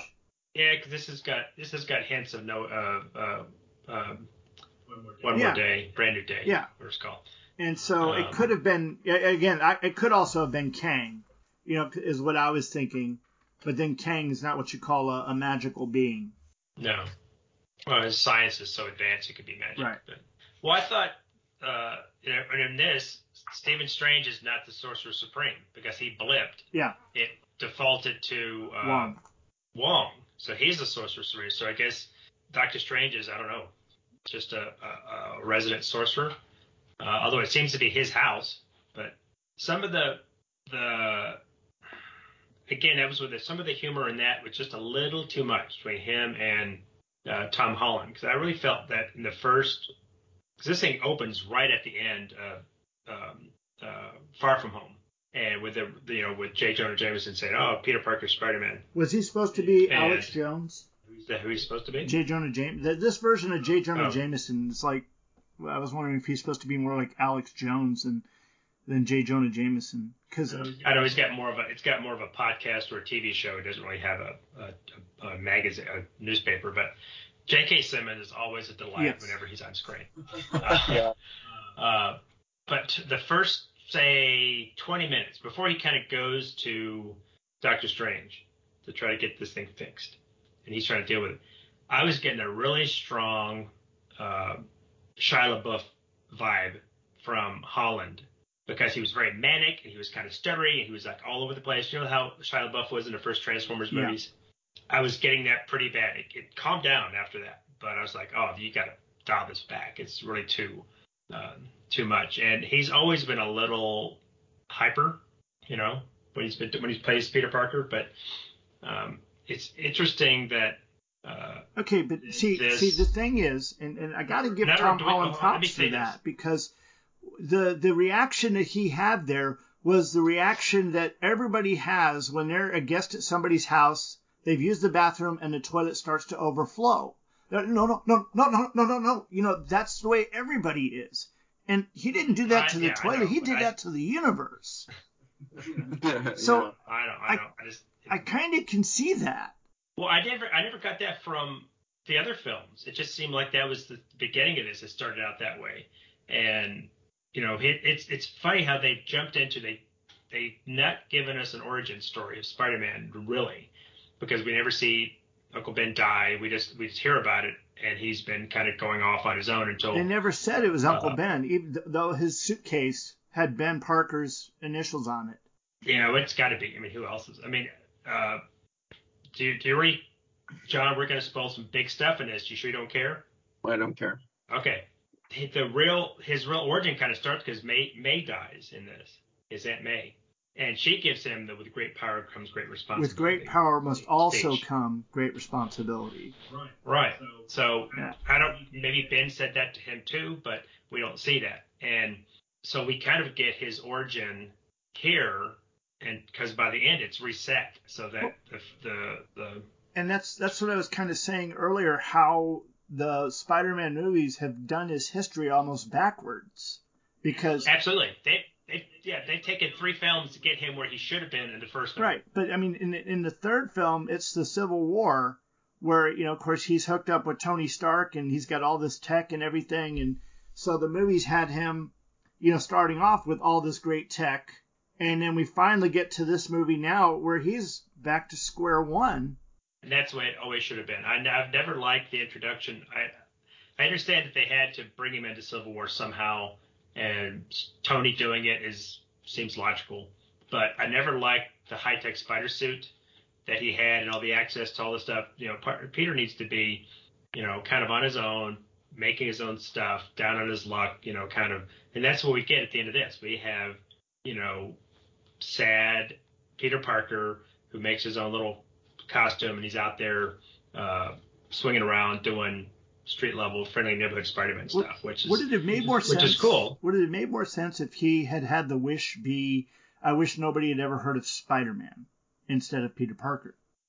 well, and that's and that's there. There are some plot holes in this that I'm wondering because uh, the first one is you know the the the idea is that these when he goes to do the spell and he keeps bugging Strange and then spell screws up and spell Strange contains it in some kind of little cube or something. So he says that breaks out, that's going to ruin, you know, it'll destroy the universe. So all these other, that's when Doc Ock and the Lizard and all the rest have slipped through. So they just show up and they're like, I don't remember how I got here. Last thing I remember, I was I was died and I showed up. So it seems like they showed up at their death. So, and then Strange is going to send them all back. But they're like, well, if you send them back, they're just going to die. We can fix them. So that's his, you know, he feels, even though they're not his villains, he feels a certain amount of guilt. Like, hey, if I can fix these guys and they go back, they won't be these monsters. So that's a big bulk of the film. Well, and that happens. So my question is, when they go back, okay, does a goblin go back? He's cured of being the goblin. Was he still get impaled on the glider at the end of the first film? Does Doc Ock still drown in the river? I mean, if they go back at the time of their death, they're still going to die, even though they're no longer villains. Or does it kind of reset their whole history so that when Doc Ock goes back, he's The chip doesn't Not- affect him. right. uh, Goblin, and the Goblin doesn't maybe doesn't take the formula, so uh, he doesn't go nuts. If that's the case, then that fixes Harry too. So he doesn't die, Harry doesn't die. Right. You get, you get no. Um, so that's again we don't know because it's the multiverse. It can all happen, and also at the end when the spell works, so everybody forgets about. He said the only way to make this work is for everybody to forget who you all altogether. So nobody needs to know who Peter Parker is. Everybody forgets him. They still remember Spider-Man, but they forget Peter Parker. So does that mean he doesn't have a social security card anymore? He doesn't have bank account. He doesn't have school Well, records. he- I mean, how he does did- he exist as a person? He did something because he basically got his GED, which is one of the books you saw there in his apartment. at the Yeah, I saw that. So that So he's he's rebuilding himself. Remember, nobody remembers Peter Parker, but I'm, cer- I'm certain what that means is everybody remembers Spider-Man. And right. Yeah, they still remember Spider-Man because Jonah's still talking about it. Right. And so he could go to Foggy, uh, I'm sorry, Happy, and say, hey, I need a new identity. And Happy goes, I don't know who you are, except Spider Man. He goes, but okay, let's get you set up, or let's get Shield to set you up, or let's get Nick Fury to set you up. He's got, you know, I mean, as Spider Man, he's got some cred. He can get help.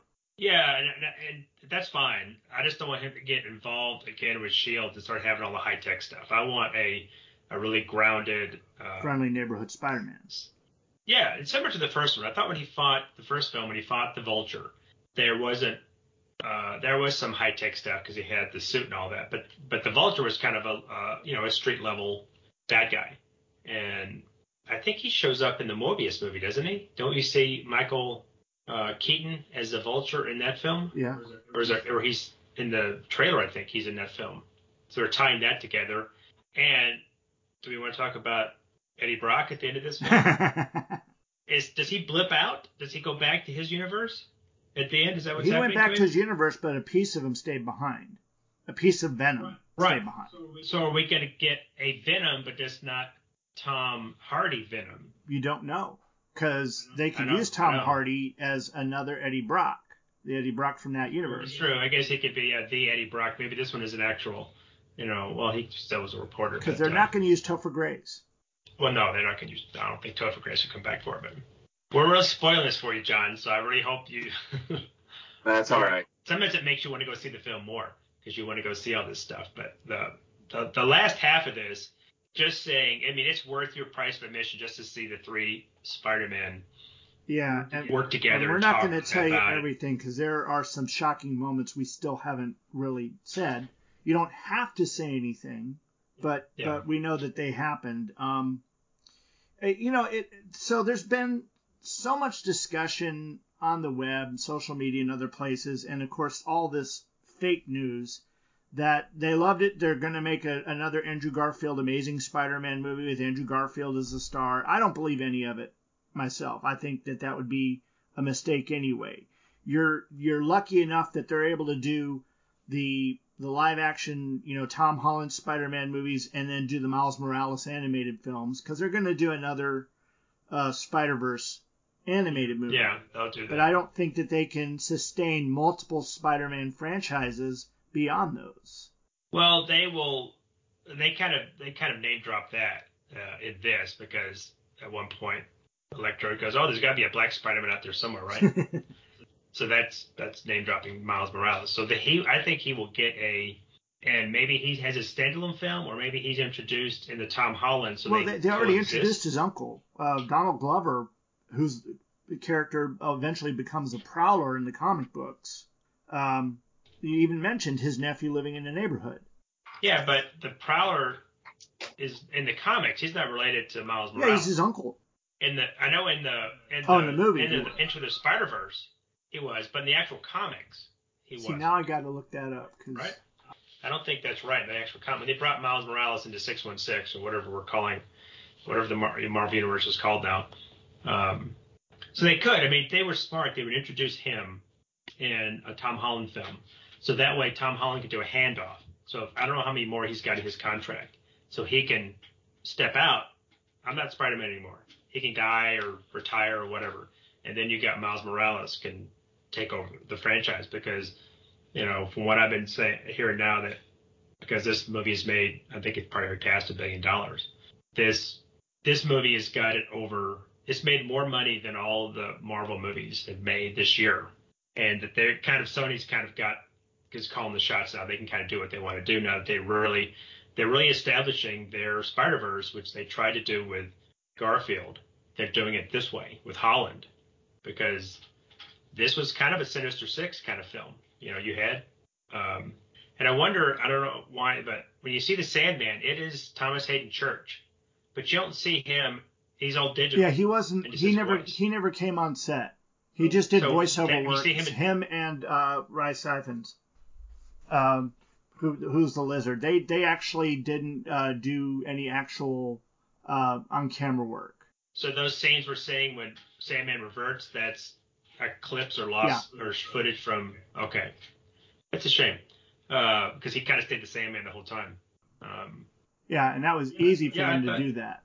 and I, and I gotta say, William Dafoe kind of steals the scenes but he's in them. he is he is uh, he is, he is great as the as the Goblin, and um, you can see the crazy just working in his brain. I think you'll like it. I think you will. It's it's it's a little long. It doesn't really feel long, No. but it's packed with a lot of stuff. And uh, and I, I don't know if it's just me or did they ever call Ned Leeds Ned Leeds in the other films? Ned Leeds. just Ned. No, Ned Leeds. Oh, it's not Leeds. It was Lee. L-E? L E E. It was Ned Leeds. No, they kept. I It swore. was Leeds. I know the whole time I thought they were calling him Ned Leeds. No, it was I thought, Ned Why is he Lee. Ned Leeds? Um, oh, Ned, if it okay. says Ned Leeds in the in the movie credits here, let me look at, at the first one. It was always Ned Leeds. Okay. Uh, homecoming. That's that's the first time watching this film I realized they called him that. I thought they just called him Ned, and I thought he was like an analog of was it Kong from the uh, Ultimate Universe or the Ultimate uh, line, the big uh, kind of buddy of uh, Flash that would kind of became friends with Parker. Uh, no, they just named him as Ned in the first one. That's what I thought. Yeah. They never called him Ned Leeds, and then suddenly he's Ned Leeds in this. I thought, why is he? I still remember someone saying it was Ned Lee, not Ned Leeds, and that would make sense given his Asian background. It would, It would, but it also makes sense because they they have a, a cameo from Betty Brant, um, and why you know he, he doesn't need to be Ned Leeds. That's just taking a name that everybody knows from Spider-Man and dropping on some random character because, and they're all going to. Uh, why is Flash Thompson going to MIT? Why is Flash supposed to be the smart guy? No, he's just got really, really rich parents. Well, he wouldn't go to he wouldn't go to MIT. If he's at rich parents, he'd go to Harvard or Yale or something. He's not going to go to MIT. Hmm. But I thought I don't know. I thought that was uh Uh, academic decathlon. But they, yeah, Yeah. yeah, all the help from Peter Parker. yeah. And I will say this: I I've never liked MJ, whatever the girl's name Zendaya? is. She wasn't even MJ. She was uh, or the actress's name is. Zendaya. Um, yeah. I, I didn't like her as, as Mary Jane. I didn't like her in the first film. The second film, she's tolerable in this one. She's not bad. She's kind of tur- toned down the snarkiness. Well, I mean, the thing is, is like the MJ that we knew in the comics was flighty. She was, you know, in, in me- incredibly hot and vivacious. And she's supposed to be that girl that, you know, whenever she walks in the room, everybody stops to look at her. And Zendaya has that, but not with everybody. She's got definitely the younger crowd spellbound. But I guess. Well, I think she's got Tom Holland's spellbound. Yep. So I think they date. yeah, Um, which is what even they, though they- she's like they three, four inches they got- taller than him. got such good chemistry because um, Vanilla Vanilla got to see Tom Holland because the before the show opened up, CES, the Sony booth, the night before the show, they had a press event, and he he just uh, they had some special speaker, and she so she had to hang around while they're waiting on it, and he just walks right by her, goes up on stage and talks about Spider-Man, then walks back. Right. So, But all in all, Yeah. I mean, it's it's a really really good film. I'm surprised that it's got the legs that it has in the pandemic era. Um, that it's you know it's looking at I don't I don't know if it's got end game kind of money um, going to it.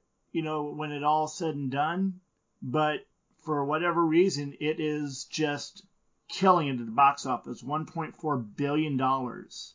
Yeah and Yeah, it's still it the is- number one it is. movie this weekend. Here we are, what, January 9th. And it's number one movie this weekend as well. So just wow.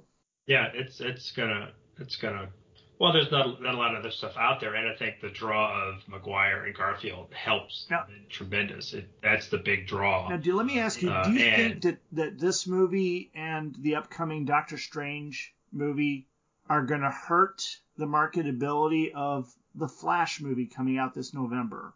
Because the Flash movie is apparently, you know, I mean, it's based off of Flashpoint, which No Way Home and Flashpoint kind of got some similarities in that they're affecting the regular universe as you know it and bringing in all these elements from different universes.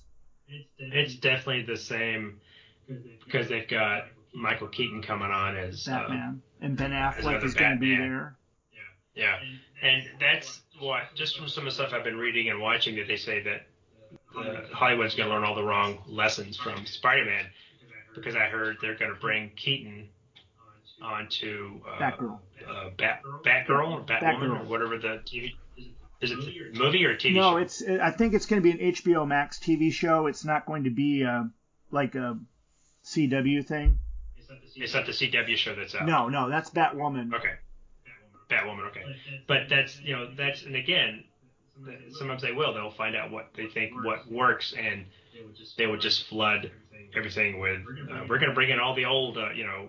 Uh, I mean, Flash did it actually. Really think about it because they brought in uh, John Wesley Shipp early. You know, he's been he was years ago. They brought him on as a different character, but that was fan service. But I mean, And it- you know, the thing and- is, the Flash is the the character that opened up the multiverse with the Flash of Two Worlds. Well- so it made sense that you know they utilized his character to do that, and they did a great job in the TV show and with their Crisis on Infinite Earths, they've kind of already done what No Way Home did and what the Flash movie down down the road is planning on doing. But they did it on a TV Well- scale, but they touched it with all the movies. I thought that was cool. Yeah. Well, maybe with the Flashpoint film, they can get rid of Ezra Miller and get in the kid from the TV show because I, I can't stand Ezra Miller as the Flash. Gust, yeah, bring him in. Anybody. Uh, I, I mean, I, I've only seen Ezra Miller really, I guess, in the Flash, and I've seen him in um, uh, the Stand. He was in the TV Parks show. and- Grindelwald and- Yeah, the Crimes of Grindelwald. He's in the Harry, not the Harry Potter movies, but the Fantastic Fantastic Beasts movies. But Who's he playing he that? plays. Uh, a well, young kid who's uh, uh Cre- his name is Credence, but I don't want to reveal too much because that would be spoiler area about his Oh, character. I know. Because there's a, a, a long, Yeah. deep story that uh, I'm still not sure where they're going with. And so when they come back, the next movie is The Secrets of Dumbledore. yeah, I and saw, it's- I saw a poster for that. Okay, so again, we'll, we'll we'll get back to that later. But Ezra Miller's done a movie called Perks of Being a Wallflower, and um, that of course also has the it's a gal cool that plays. Hermione in the Harry Potter movies, and it's a very uh, interesting movie. Um, you know, it's kind of like what would emo kids be doing today instead of being emo. Yeah. Uh, but Ezra Miller, Well, I'm sure he's, a, good actor, but he just the the character of the Flash they had him portray was a little too much like uh, Beast Boy in Titans, He's the animated series. Yeah, I'm sure he's a great he's a good actor. Uh, It's either so it's either the parts are writing for him that I've seen him in, or it's the choices he's making that turn me off. I I thought his Flash portrayal was a little uh, a little you know it was almost a little Peter Parkery, and his and his Trash Can Man portrayal in The Stand was just an abomination. So Yeah, I, I, I had no interest in that, never saw it, but I, I think he's yeah, a decent actor, and hopefully he we'll see what if he can carry a movie. But he, yeah, maybe he needs to play Beast Boy instead of the Flash. yeah, Chris is sitting there going, no. He likes uh, the guy that's playing him on Titans, the TV series right now. he'd be good. He needs to be green. but I mean, Ezra Miller is getting up there in age too. I mean, he's he's what coming up on thirty, and so maybe Yeah, but he looks like he's he looks like he's 12. So he's like Holland. He looks like he could play, you know, 15 till he's in his 40s. yeah. Yeah, he's, Um, that's just. I, I mean, I I had like in the Zack Snyder's version of Justice League, he had he had some good moments along with the guy who played Cyborg. He did great. Ray Fisher, yeah. Ray Fisher, he did great. I'm, I'm just sad that they're getting rid of pretty much everyone in the DCEU except apparently Ezra Miller. Uh, they're getting rid of Henry Cavill. Yeah. They're getting rid of uh, Ben Ben, Affleck. Affleck. which I wanted to see more of him. And with Well, they're bringing Robert in Pattinson. Well, but I thought it was a, that was a completely standalone film. It had nothing to do with anything It's else. supposed to, but you know how these things go. And they're making a sequel to Joker now, So, which I'm not surprised, but I mean, they're, Oh, at this but point, that, that what, that's a surprise. Anybody that movie made too much money, but I don't I don't need to see that. I saw that film once and that was enough for me. Um, I don't need to see another. But talking about the Robert Pattinson, they've come up with the Lego sets, and I bought the small one of the Batmobile, but they've got a giant Techniques version of the Batmobile that's probably about 18 inches long yeah. and has actual light up bricks for the engine and the fire in the back. You want to hear It's insane? 150 bucks, but it's nice. You want to hear insane? Guess what my wife just bought for herself? Not for us, oh but my for god. herself. You want to explain this to him, Chris? So, The Lego Death No. Star. oh No, no, that would have no. been cool. That would have been cool. That would have been that that would have been understandable. But this one, it, it- for him, it's not understandable. For me, I understand it oh so completely. Um, my my mother and I have been looking around, and we've just been going around seeing what collectibles are out, what could be worth money in the future, And we're talking like play arts, hot toys. and, and stuff like that. Yeah. You know, and she was like, you know, I like these hot toys a lot. One of my favorites, personally, for me, is the Arkham Knight uh, Batman Beyond uh, figure that they've got, which was awesome. It's like what? How much was it? It was like two hundred and eighty-three dollars. Yeah, I mean these are not your typical action figures or, or These toys. are supposed to be for collectors, and there's only a limited run. But what did But she buy? She bought the tumbler from the Christian Bale movies. Now this thing is, Is the size of a coffee table. Yeah, I've seen the big ones. It's huge, and I'm like, where are we gonna? I mean, does it drive? For the amount of money it's gonna cost her, it should ru- it should drive. It should bring me drinks. It should, you know, do something.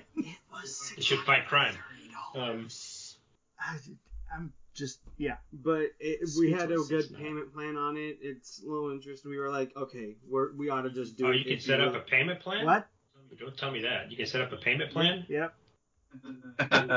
And oh. so she she was like, you know what? I really Oh, want this. It was either this or that like two foot tall, three hundred dollar Godzilla. And I was like, dear Lord, woman. I don't know. My, you know, the thing is, when I met Beth, she had no interest in anything comic book, superhero, uh, sci-fi, fantasy, anything like that. She's a very aliens. straightforward person. Yeah, aliens. She did like aliens, but yeah, she just didn't have any interest in all that. And now she's got bigger collections than I have, except for comic books. But I mean, it's it's I, I've created a monster here. Well, that's, that's And- if I was going to spend a, a drop a ton of money, they've got the new, when I saw this at Christmas when I got my new computer, they have the new uh, Walker, the AT-AT, Oh, yeah. but it's the big version. It's about $900, but it's almost, it's to scale with the mini They have one at Nebraska ginormous. Furniture Mart, and I just looked at it and I'm like, oh, Yeah. wait, mm, what is mm, it? no, no, no, no. What was it? it was an AT-AT, a Star Wars uh, Walker. Oh, I, I actually saw the uh, newest Lego one that they dropped. It was it's like the Yeah. Legacy That's something. It's like talking two about. hundred dollars. No, not even. It's three hundred. Three hundred. Yeah, yeah. It's like I don't know, a foot, two feet tall, and it comes with what five thousand pieces. Are we supposed to be making more money in this world? Or uh, did I just like transfer over to an alternate world where even though I'm supposed to be making good money, I'm poor? I I, I don't get it.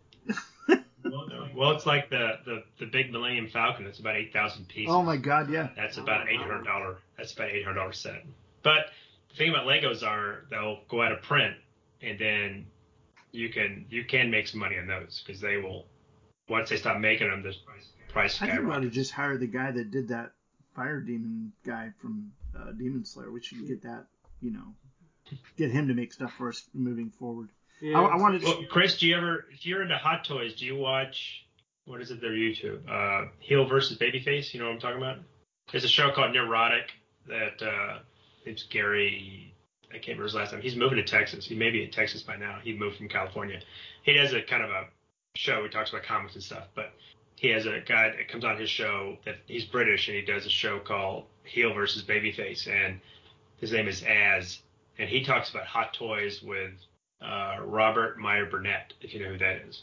He does. He's got a YouTube show that he's a big star. He works in the industry, but he's a big Star Trek guy. Uh, and he does observations, and they do a show where they talk about hot toys and all the new, you know, because they're. I don't know how they afford all that stuff, but they're always picking up the latest figure or whatever it is. No, I mean, I, I've always like known that the Hot Toys were there. I just never purchased one because of the obscene prices. Wait, what what is that Nightwing one that we got, or the Robin one? uh, those are Play Kai. Players Kai. Okay. The, those ones are completely different, but those are nice figures as well. It's just you can, it, they're not the type of quality that Hot Toys is, Yeah. but Yeah. they're still cool, really large figures that are real posable, and they're really nice. But I mean, the thing is with some of those Hot Toys, like I want a nice Arkham Knight Hot Toy because that's my favorite video game. But trying to buy one and find one is it's not even funny. It's four hundred dollars for the like the Batman that you get at two hundred and forty percent in the game, which is just giving you a black Batman with a yellow symbol. Hmm. That's um, you guys watching the uh, what's it on? Halo. The Halo is that Apple or is that Uh, that's the Paramount. Halo series is coming out? I I have interest in it. Is that Prime? Uh, I've seen ads for it. I can't remember what it's, it's on Paramount It's coming out though. Plus. Oh, Paramount Plus. That's right. Yeah, because I caught up on my Star Trek Discovery and we were trying to catch all of Yellowstone, but then I can't watch the last season. So, um, Yeah. Yeah. yeah. well, Well, I think Uh, we've, wanna- we've talked two we hours over what up, we're going to yeah. talk an hour. yeah, but so I think overall, Spider-Man's a thumbs up. Big thumbs up. Uh, Ghostbusters seems like it's a thumbs up from you guys. Uh, Mortal Kombat and about Hawkeye as a Evil, uh, up. Resident Evil are a no. Or thumbs down. Yeah, big thumbs down. Yeah, and the, uh, the the Matrix. And you know, I, they said it was funny to see Carrie Ann Moss and Keanu Reeves running around, and he's got the same John Wick hair uh, beard, and it's like it's like They, Keanu Reeves is like, this is my look. Well- if you want to hire me for your movie, this is how I'm gonna look. I'm not gonna they, they do the, appearance. the you know shave him down and remove him from uh, remove him from the Matrix thing again. And with Yeah. Keanu Reeves with all of his hair shaved off, you finally see the age. You Yeah. really see the age, especially in his neck. And um, but you know beyond that, you know, yeah, he's just got the John Wick look. Um, I mean, you know, the thing is, it's not a bad movie. It's just nothing new, and you know, it gives you you know the the existential more than uh, the the actual stuff. And unfortunately, Hugo Weaving could not get time in his schedule to come in because he wanted to be in there. He wanted to be involved in it. He liked the script. And yeah, as a result, his involvement, you know, what they did in the script, you know, what they, they didn't change anything. They still used Agent Smith, but you know, it just didn't come out, you know, right for us. Well, it's like a new version. Well, it's like Mobius. He's it's a different guy. Yeah, Is Morpheus. not. Uh, it's not. It's not Fisher. yeah, Morbius. Morpheus. Um, um, it's not. Um, actor. I can't think of his name now. Lawrence, uh, Laurence Fishburne. Fishburne. You think because he's in the Wick films, you think he would uh, either us uh, she doesn't want to do it. Yeah, I, I don't know. I don't know what happened there. It's probably scheduling as well. Yeah, that's usually what and fighting against the the pandemic because all, all the the movie productions you know marvel like marvel movies they actually put in their production budget room for reshoots and having to delay because of the pandemic and not every other movie does that so it you know it's harder to get other movies made and get everybody I'm involved sure they can't. Yeah, you can't. Yeah, it's like when I do estimates, I can't. You know, their their, their sales are always asking me to like pad a little bit. You know, I said, well, I can't estimate for mistakes, not for what I do. I can't estimate foul ups. And so, okay, well, you're you're gonna cut this board five times, so I got to estimate, put extra material in. I can't do that because otherwise you'd never sell anything. But I can see with films, you know, you'd have to work in some kind of a some kind of a padding. I'm not going to say that Matrix Resurrections is a bad film because it's got a lot of really cool things in it. It just again was nothing new. Mm-hmm. And I think not needed is is is the what I hear around. It's like it didn't need to be made. yeah, but you know, again, it, if you got time to burn, you you could watch it and not walk away feeling like you you know a free lunch would still fill you up. You know. Yeah, that's what I hear a lot of times. The stuff that comes streaming, it's like if you can watch it for free, go ahead, but don't pay Exactly. Yeah, that's that's the what I'd say. But you know, I'll Yeah. say this one one last thing on on Spider-Man: No Way Home. It's given me greater appreciation for the Garfield movies, and especially that one moment where you know the the Garfield Spider-Man makes his save, and you Yeah. can see on his face every emotion that he's feeling. And uh, Andrew Garfield definitely did a, a fantastic job of bringing all that to life, and it, it you know it, it hit me in the feels in a great way. I think if he was given a better script Yeah, if he for for the Amazing Spider-Man movies, he could have been our best Spider-Man. right, But he just wasn't given a good chance due to bad writing. exactly. But they- they were in such a rush to to make those new Spider-Man movies. I mean, they were what weeks from starting to film Spider-Man 4 with Tobey Maguire and Sam Raimi, and then all of a sudden they said, "Forget it. We're changing course. We're going to do a new one." And they did the origin all over again. That right there ticked me off. That they had to do the origin all Well, over that's again. everybody said. That's They that's- should have just- I think that's when they. continued on. But they wanted to do Yeah. more, you know, Osborn stuff, and yeah, they they, they could have avoided all that. I'm just Well, that's why I'm interested in to see what Raimi does with uh, Multiverse of Madness. the the multiverse of madness. If they, you know, if they let him kind of do his thing without a lot of interference, the way he did with Spider-Man Three. Uh, so that would be, we should be seeing some kind of some crazy stuff. Yep. Well, hey, I think uh, we've covered everything. John, did you have anything that you wanted to throw in, add, subtract, multiply on us here?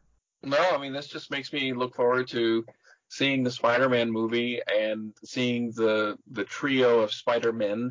Uh, it looks really cool, exciting. I mean, I've enjoyed all of those films uh, for what they had to offer in their own ways. So this will be great to to to see it. And you know, I've been enjoying Tom Holland as Spider-Man and Peter Parker. So I think this will be great. Uh, looking forward to it. Yeah, we'll get Yeah. to see it some one of these days soon. What? It's cool to also, I'll say this, to see the villains interact because uh, Otto knows who Norman Osborn is. He goes, "Oh, I know him." You know, they they're they're aware of each other in that world. I they were Contemporaries, scientists before they became villains. So, and Alfred Molina, I say, is very good in it. They've done a good job of kind of de-aging him, and he has a pretty good arc in it. Yeah, Chris, you, you wanted to say something? Yeah. Uh, I just want to know what y'all uh, y'all's thoughts were. Uh, well, mostly Tim's because he's seen the movie. What your thoughts were on that new suit at the very end of the movie, and how he basically has nothing. Classic.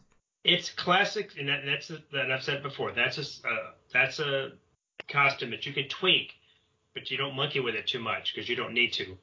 My only quibble with that suit is the blue is too shiny. It needs to be a little more matte. It was almost like satin or like a uh, a silk or something. It, it needs to be a little more, a little probably a darker blue, uh, and not quite so Did, shiny. did it remind you of the Nicholas Hammond Spider-Man costume?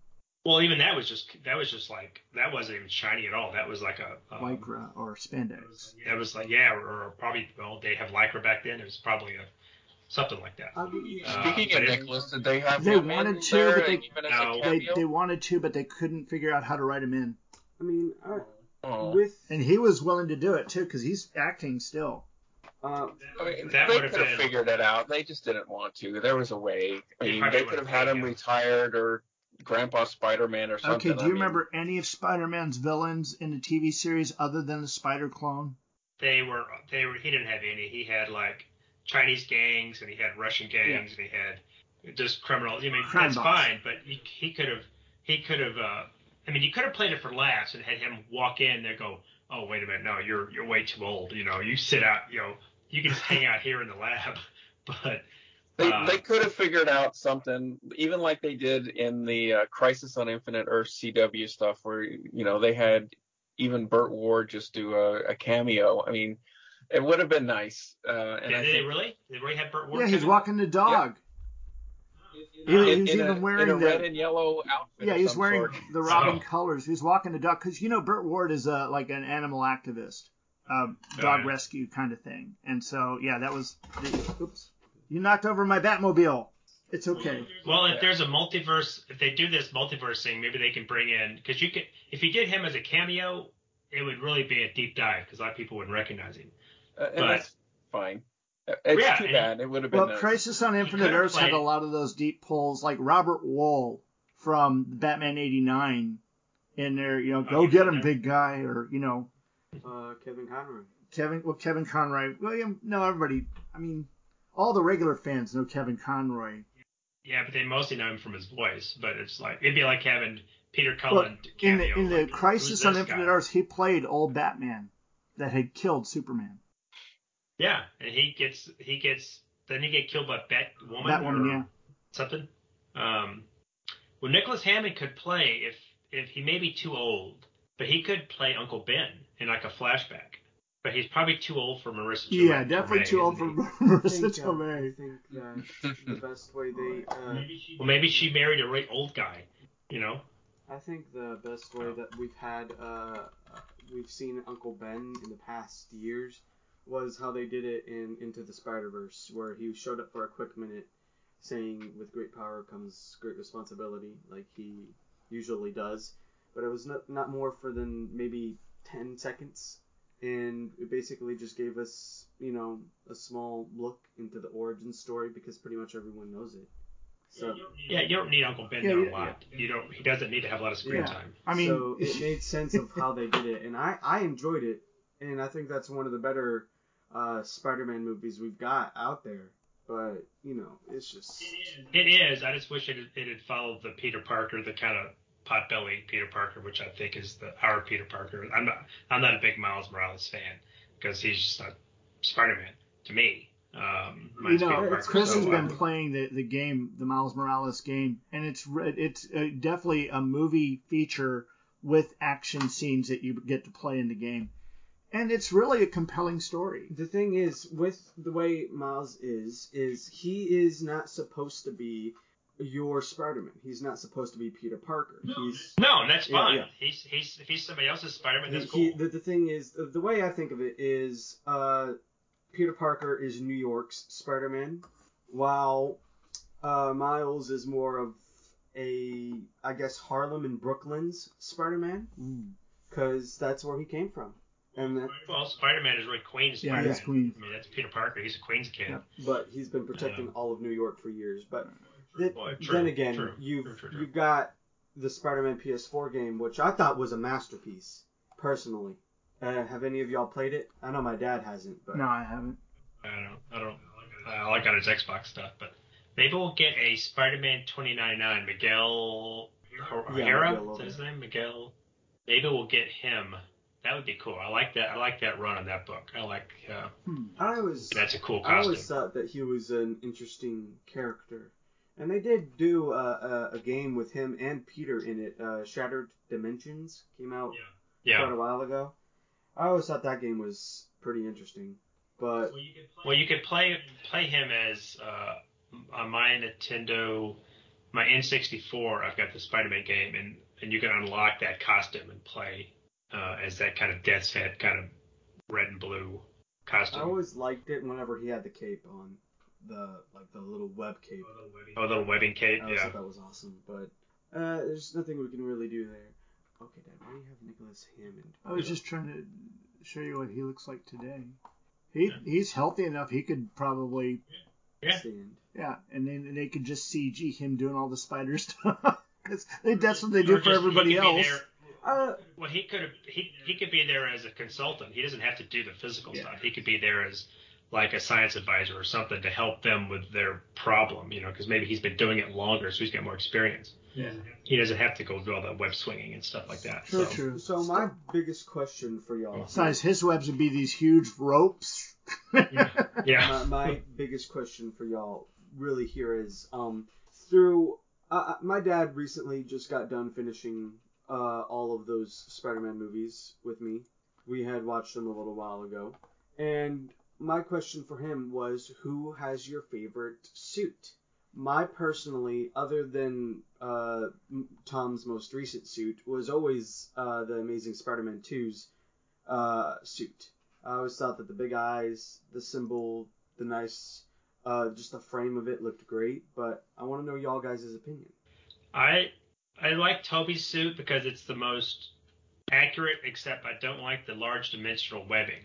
If that was just taken off and it was more of a silk screen so that the webbing, his webbing looks like it's about a quarter inch rubber all around it.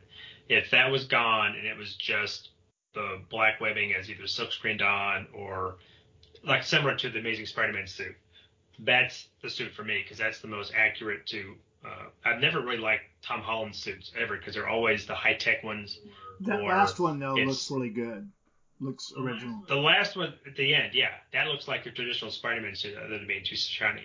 because they always kind of monkey with uh, his uh, logo on the chest or on the back. You know, I don't like the big. I like the real simplified, fat, round spider with the legs on the back, not the. I think Garfield has his looks more like it's got these really long legs that kind of come down, don't they? Uh, it, it looks a lot. If the more I looked at it, it looked a lot like Tobey's does, just a little bit thinner. Yeah, Yeah.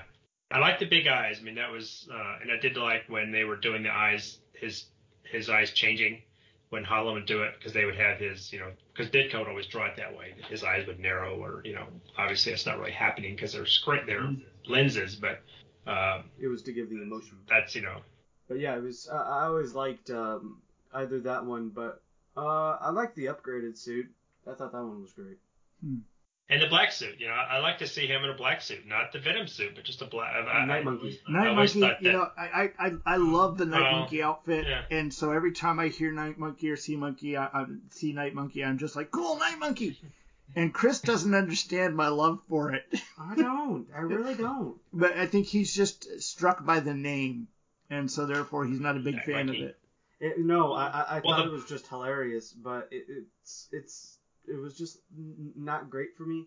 My my big problem though here is if they do an, when they're doing another Spider-Man movie, are they just going to change the suit halfway through? Because I like the, this current suit, Yeah, and they've been doing that the past couple of movies.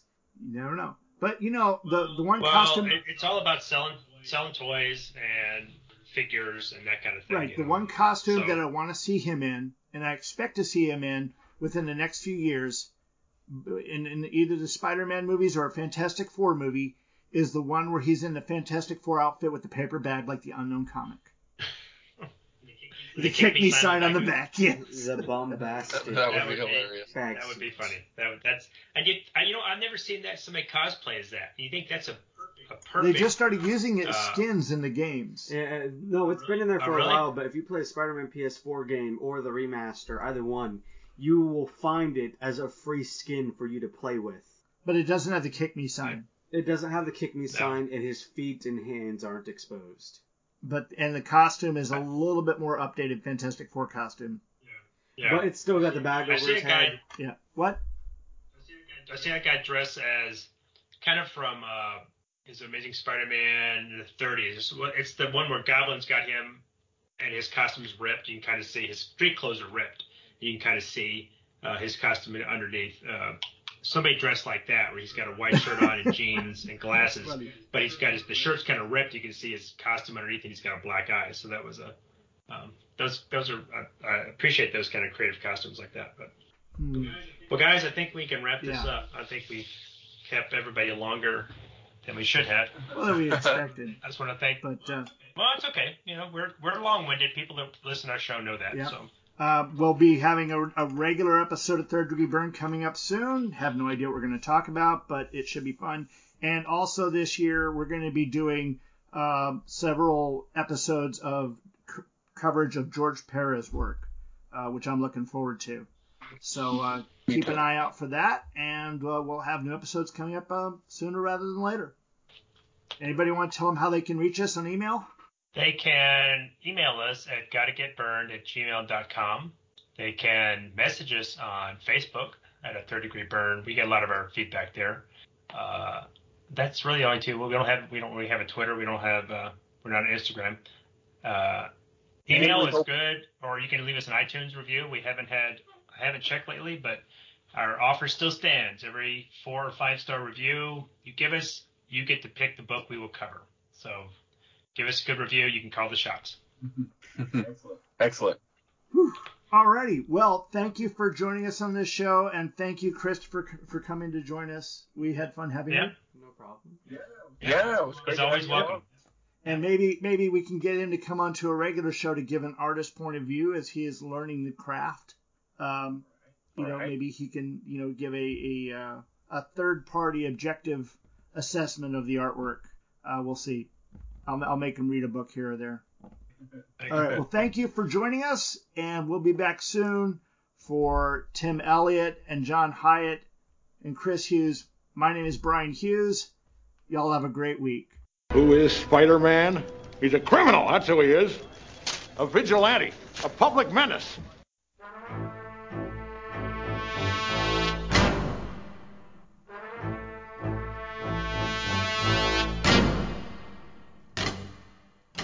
Thanks for listening.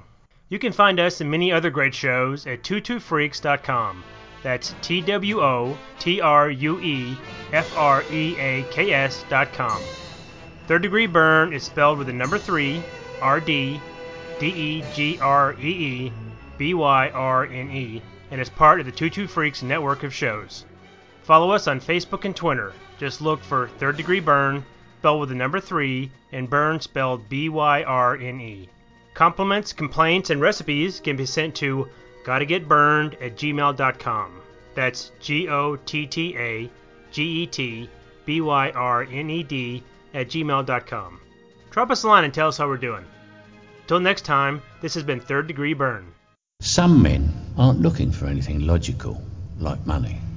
They can't be bought, bullied, reasoned, or negotiated with. Some men just want to watch the world burn.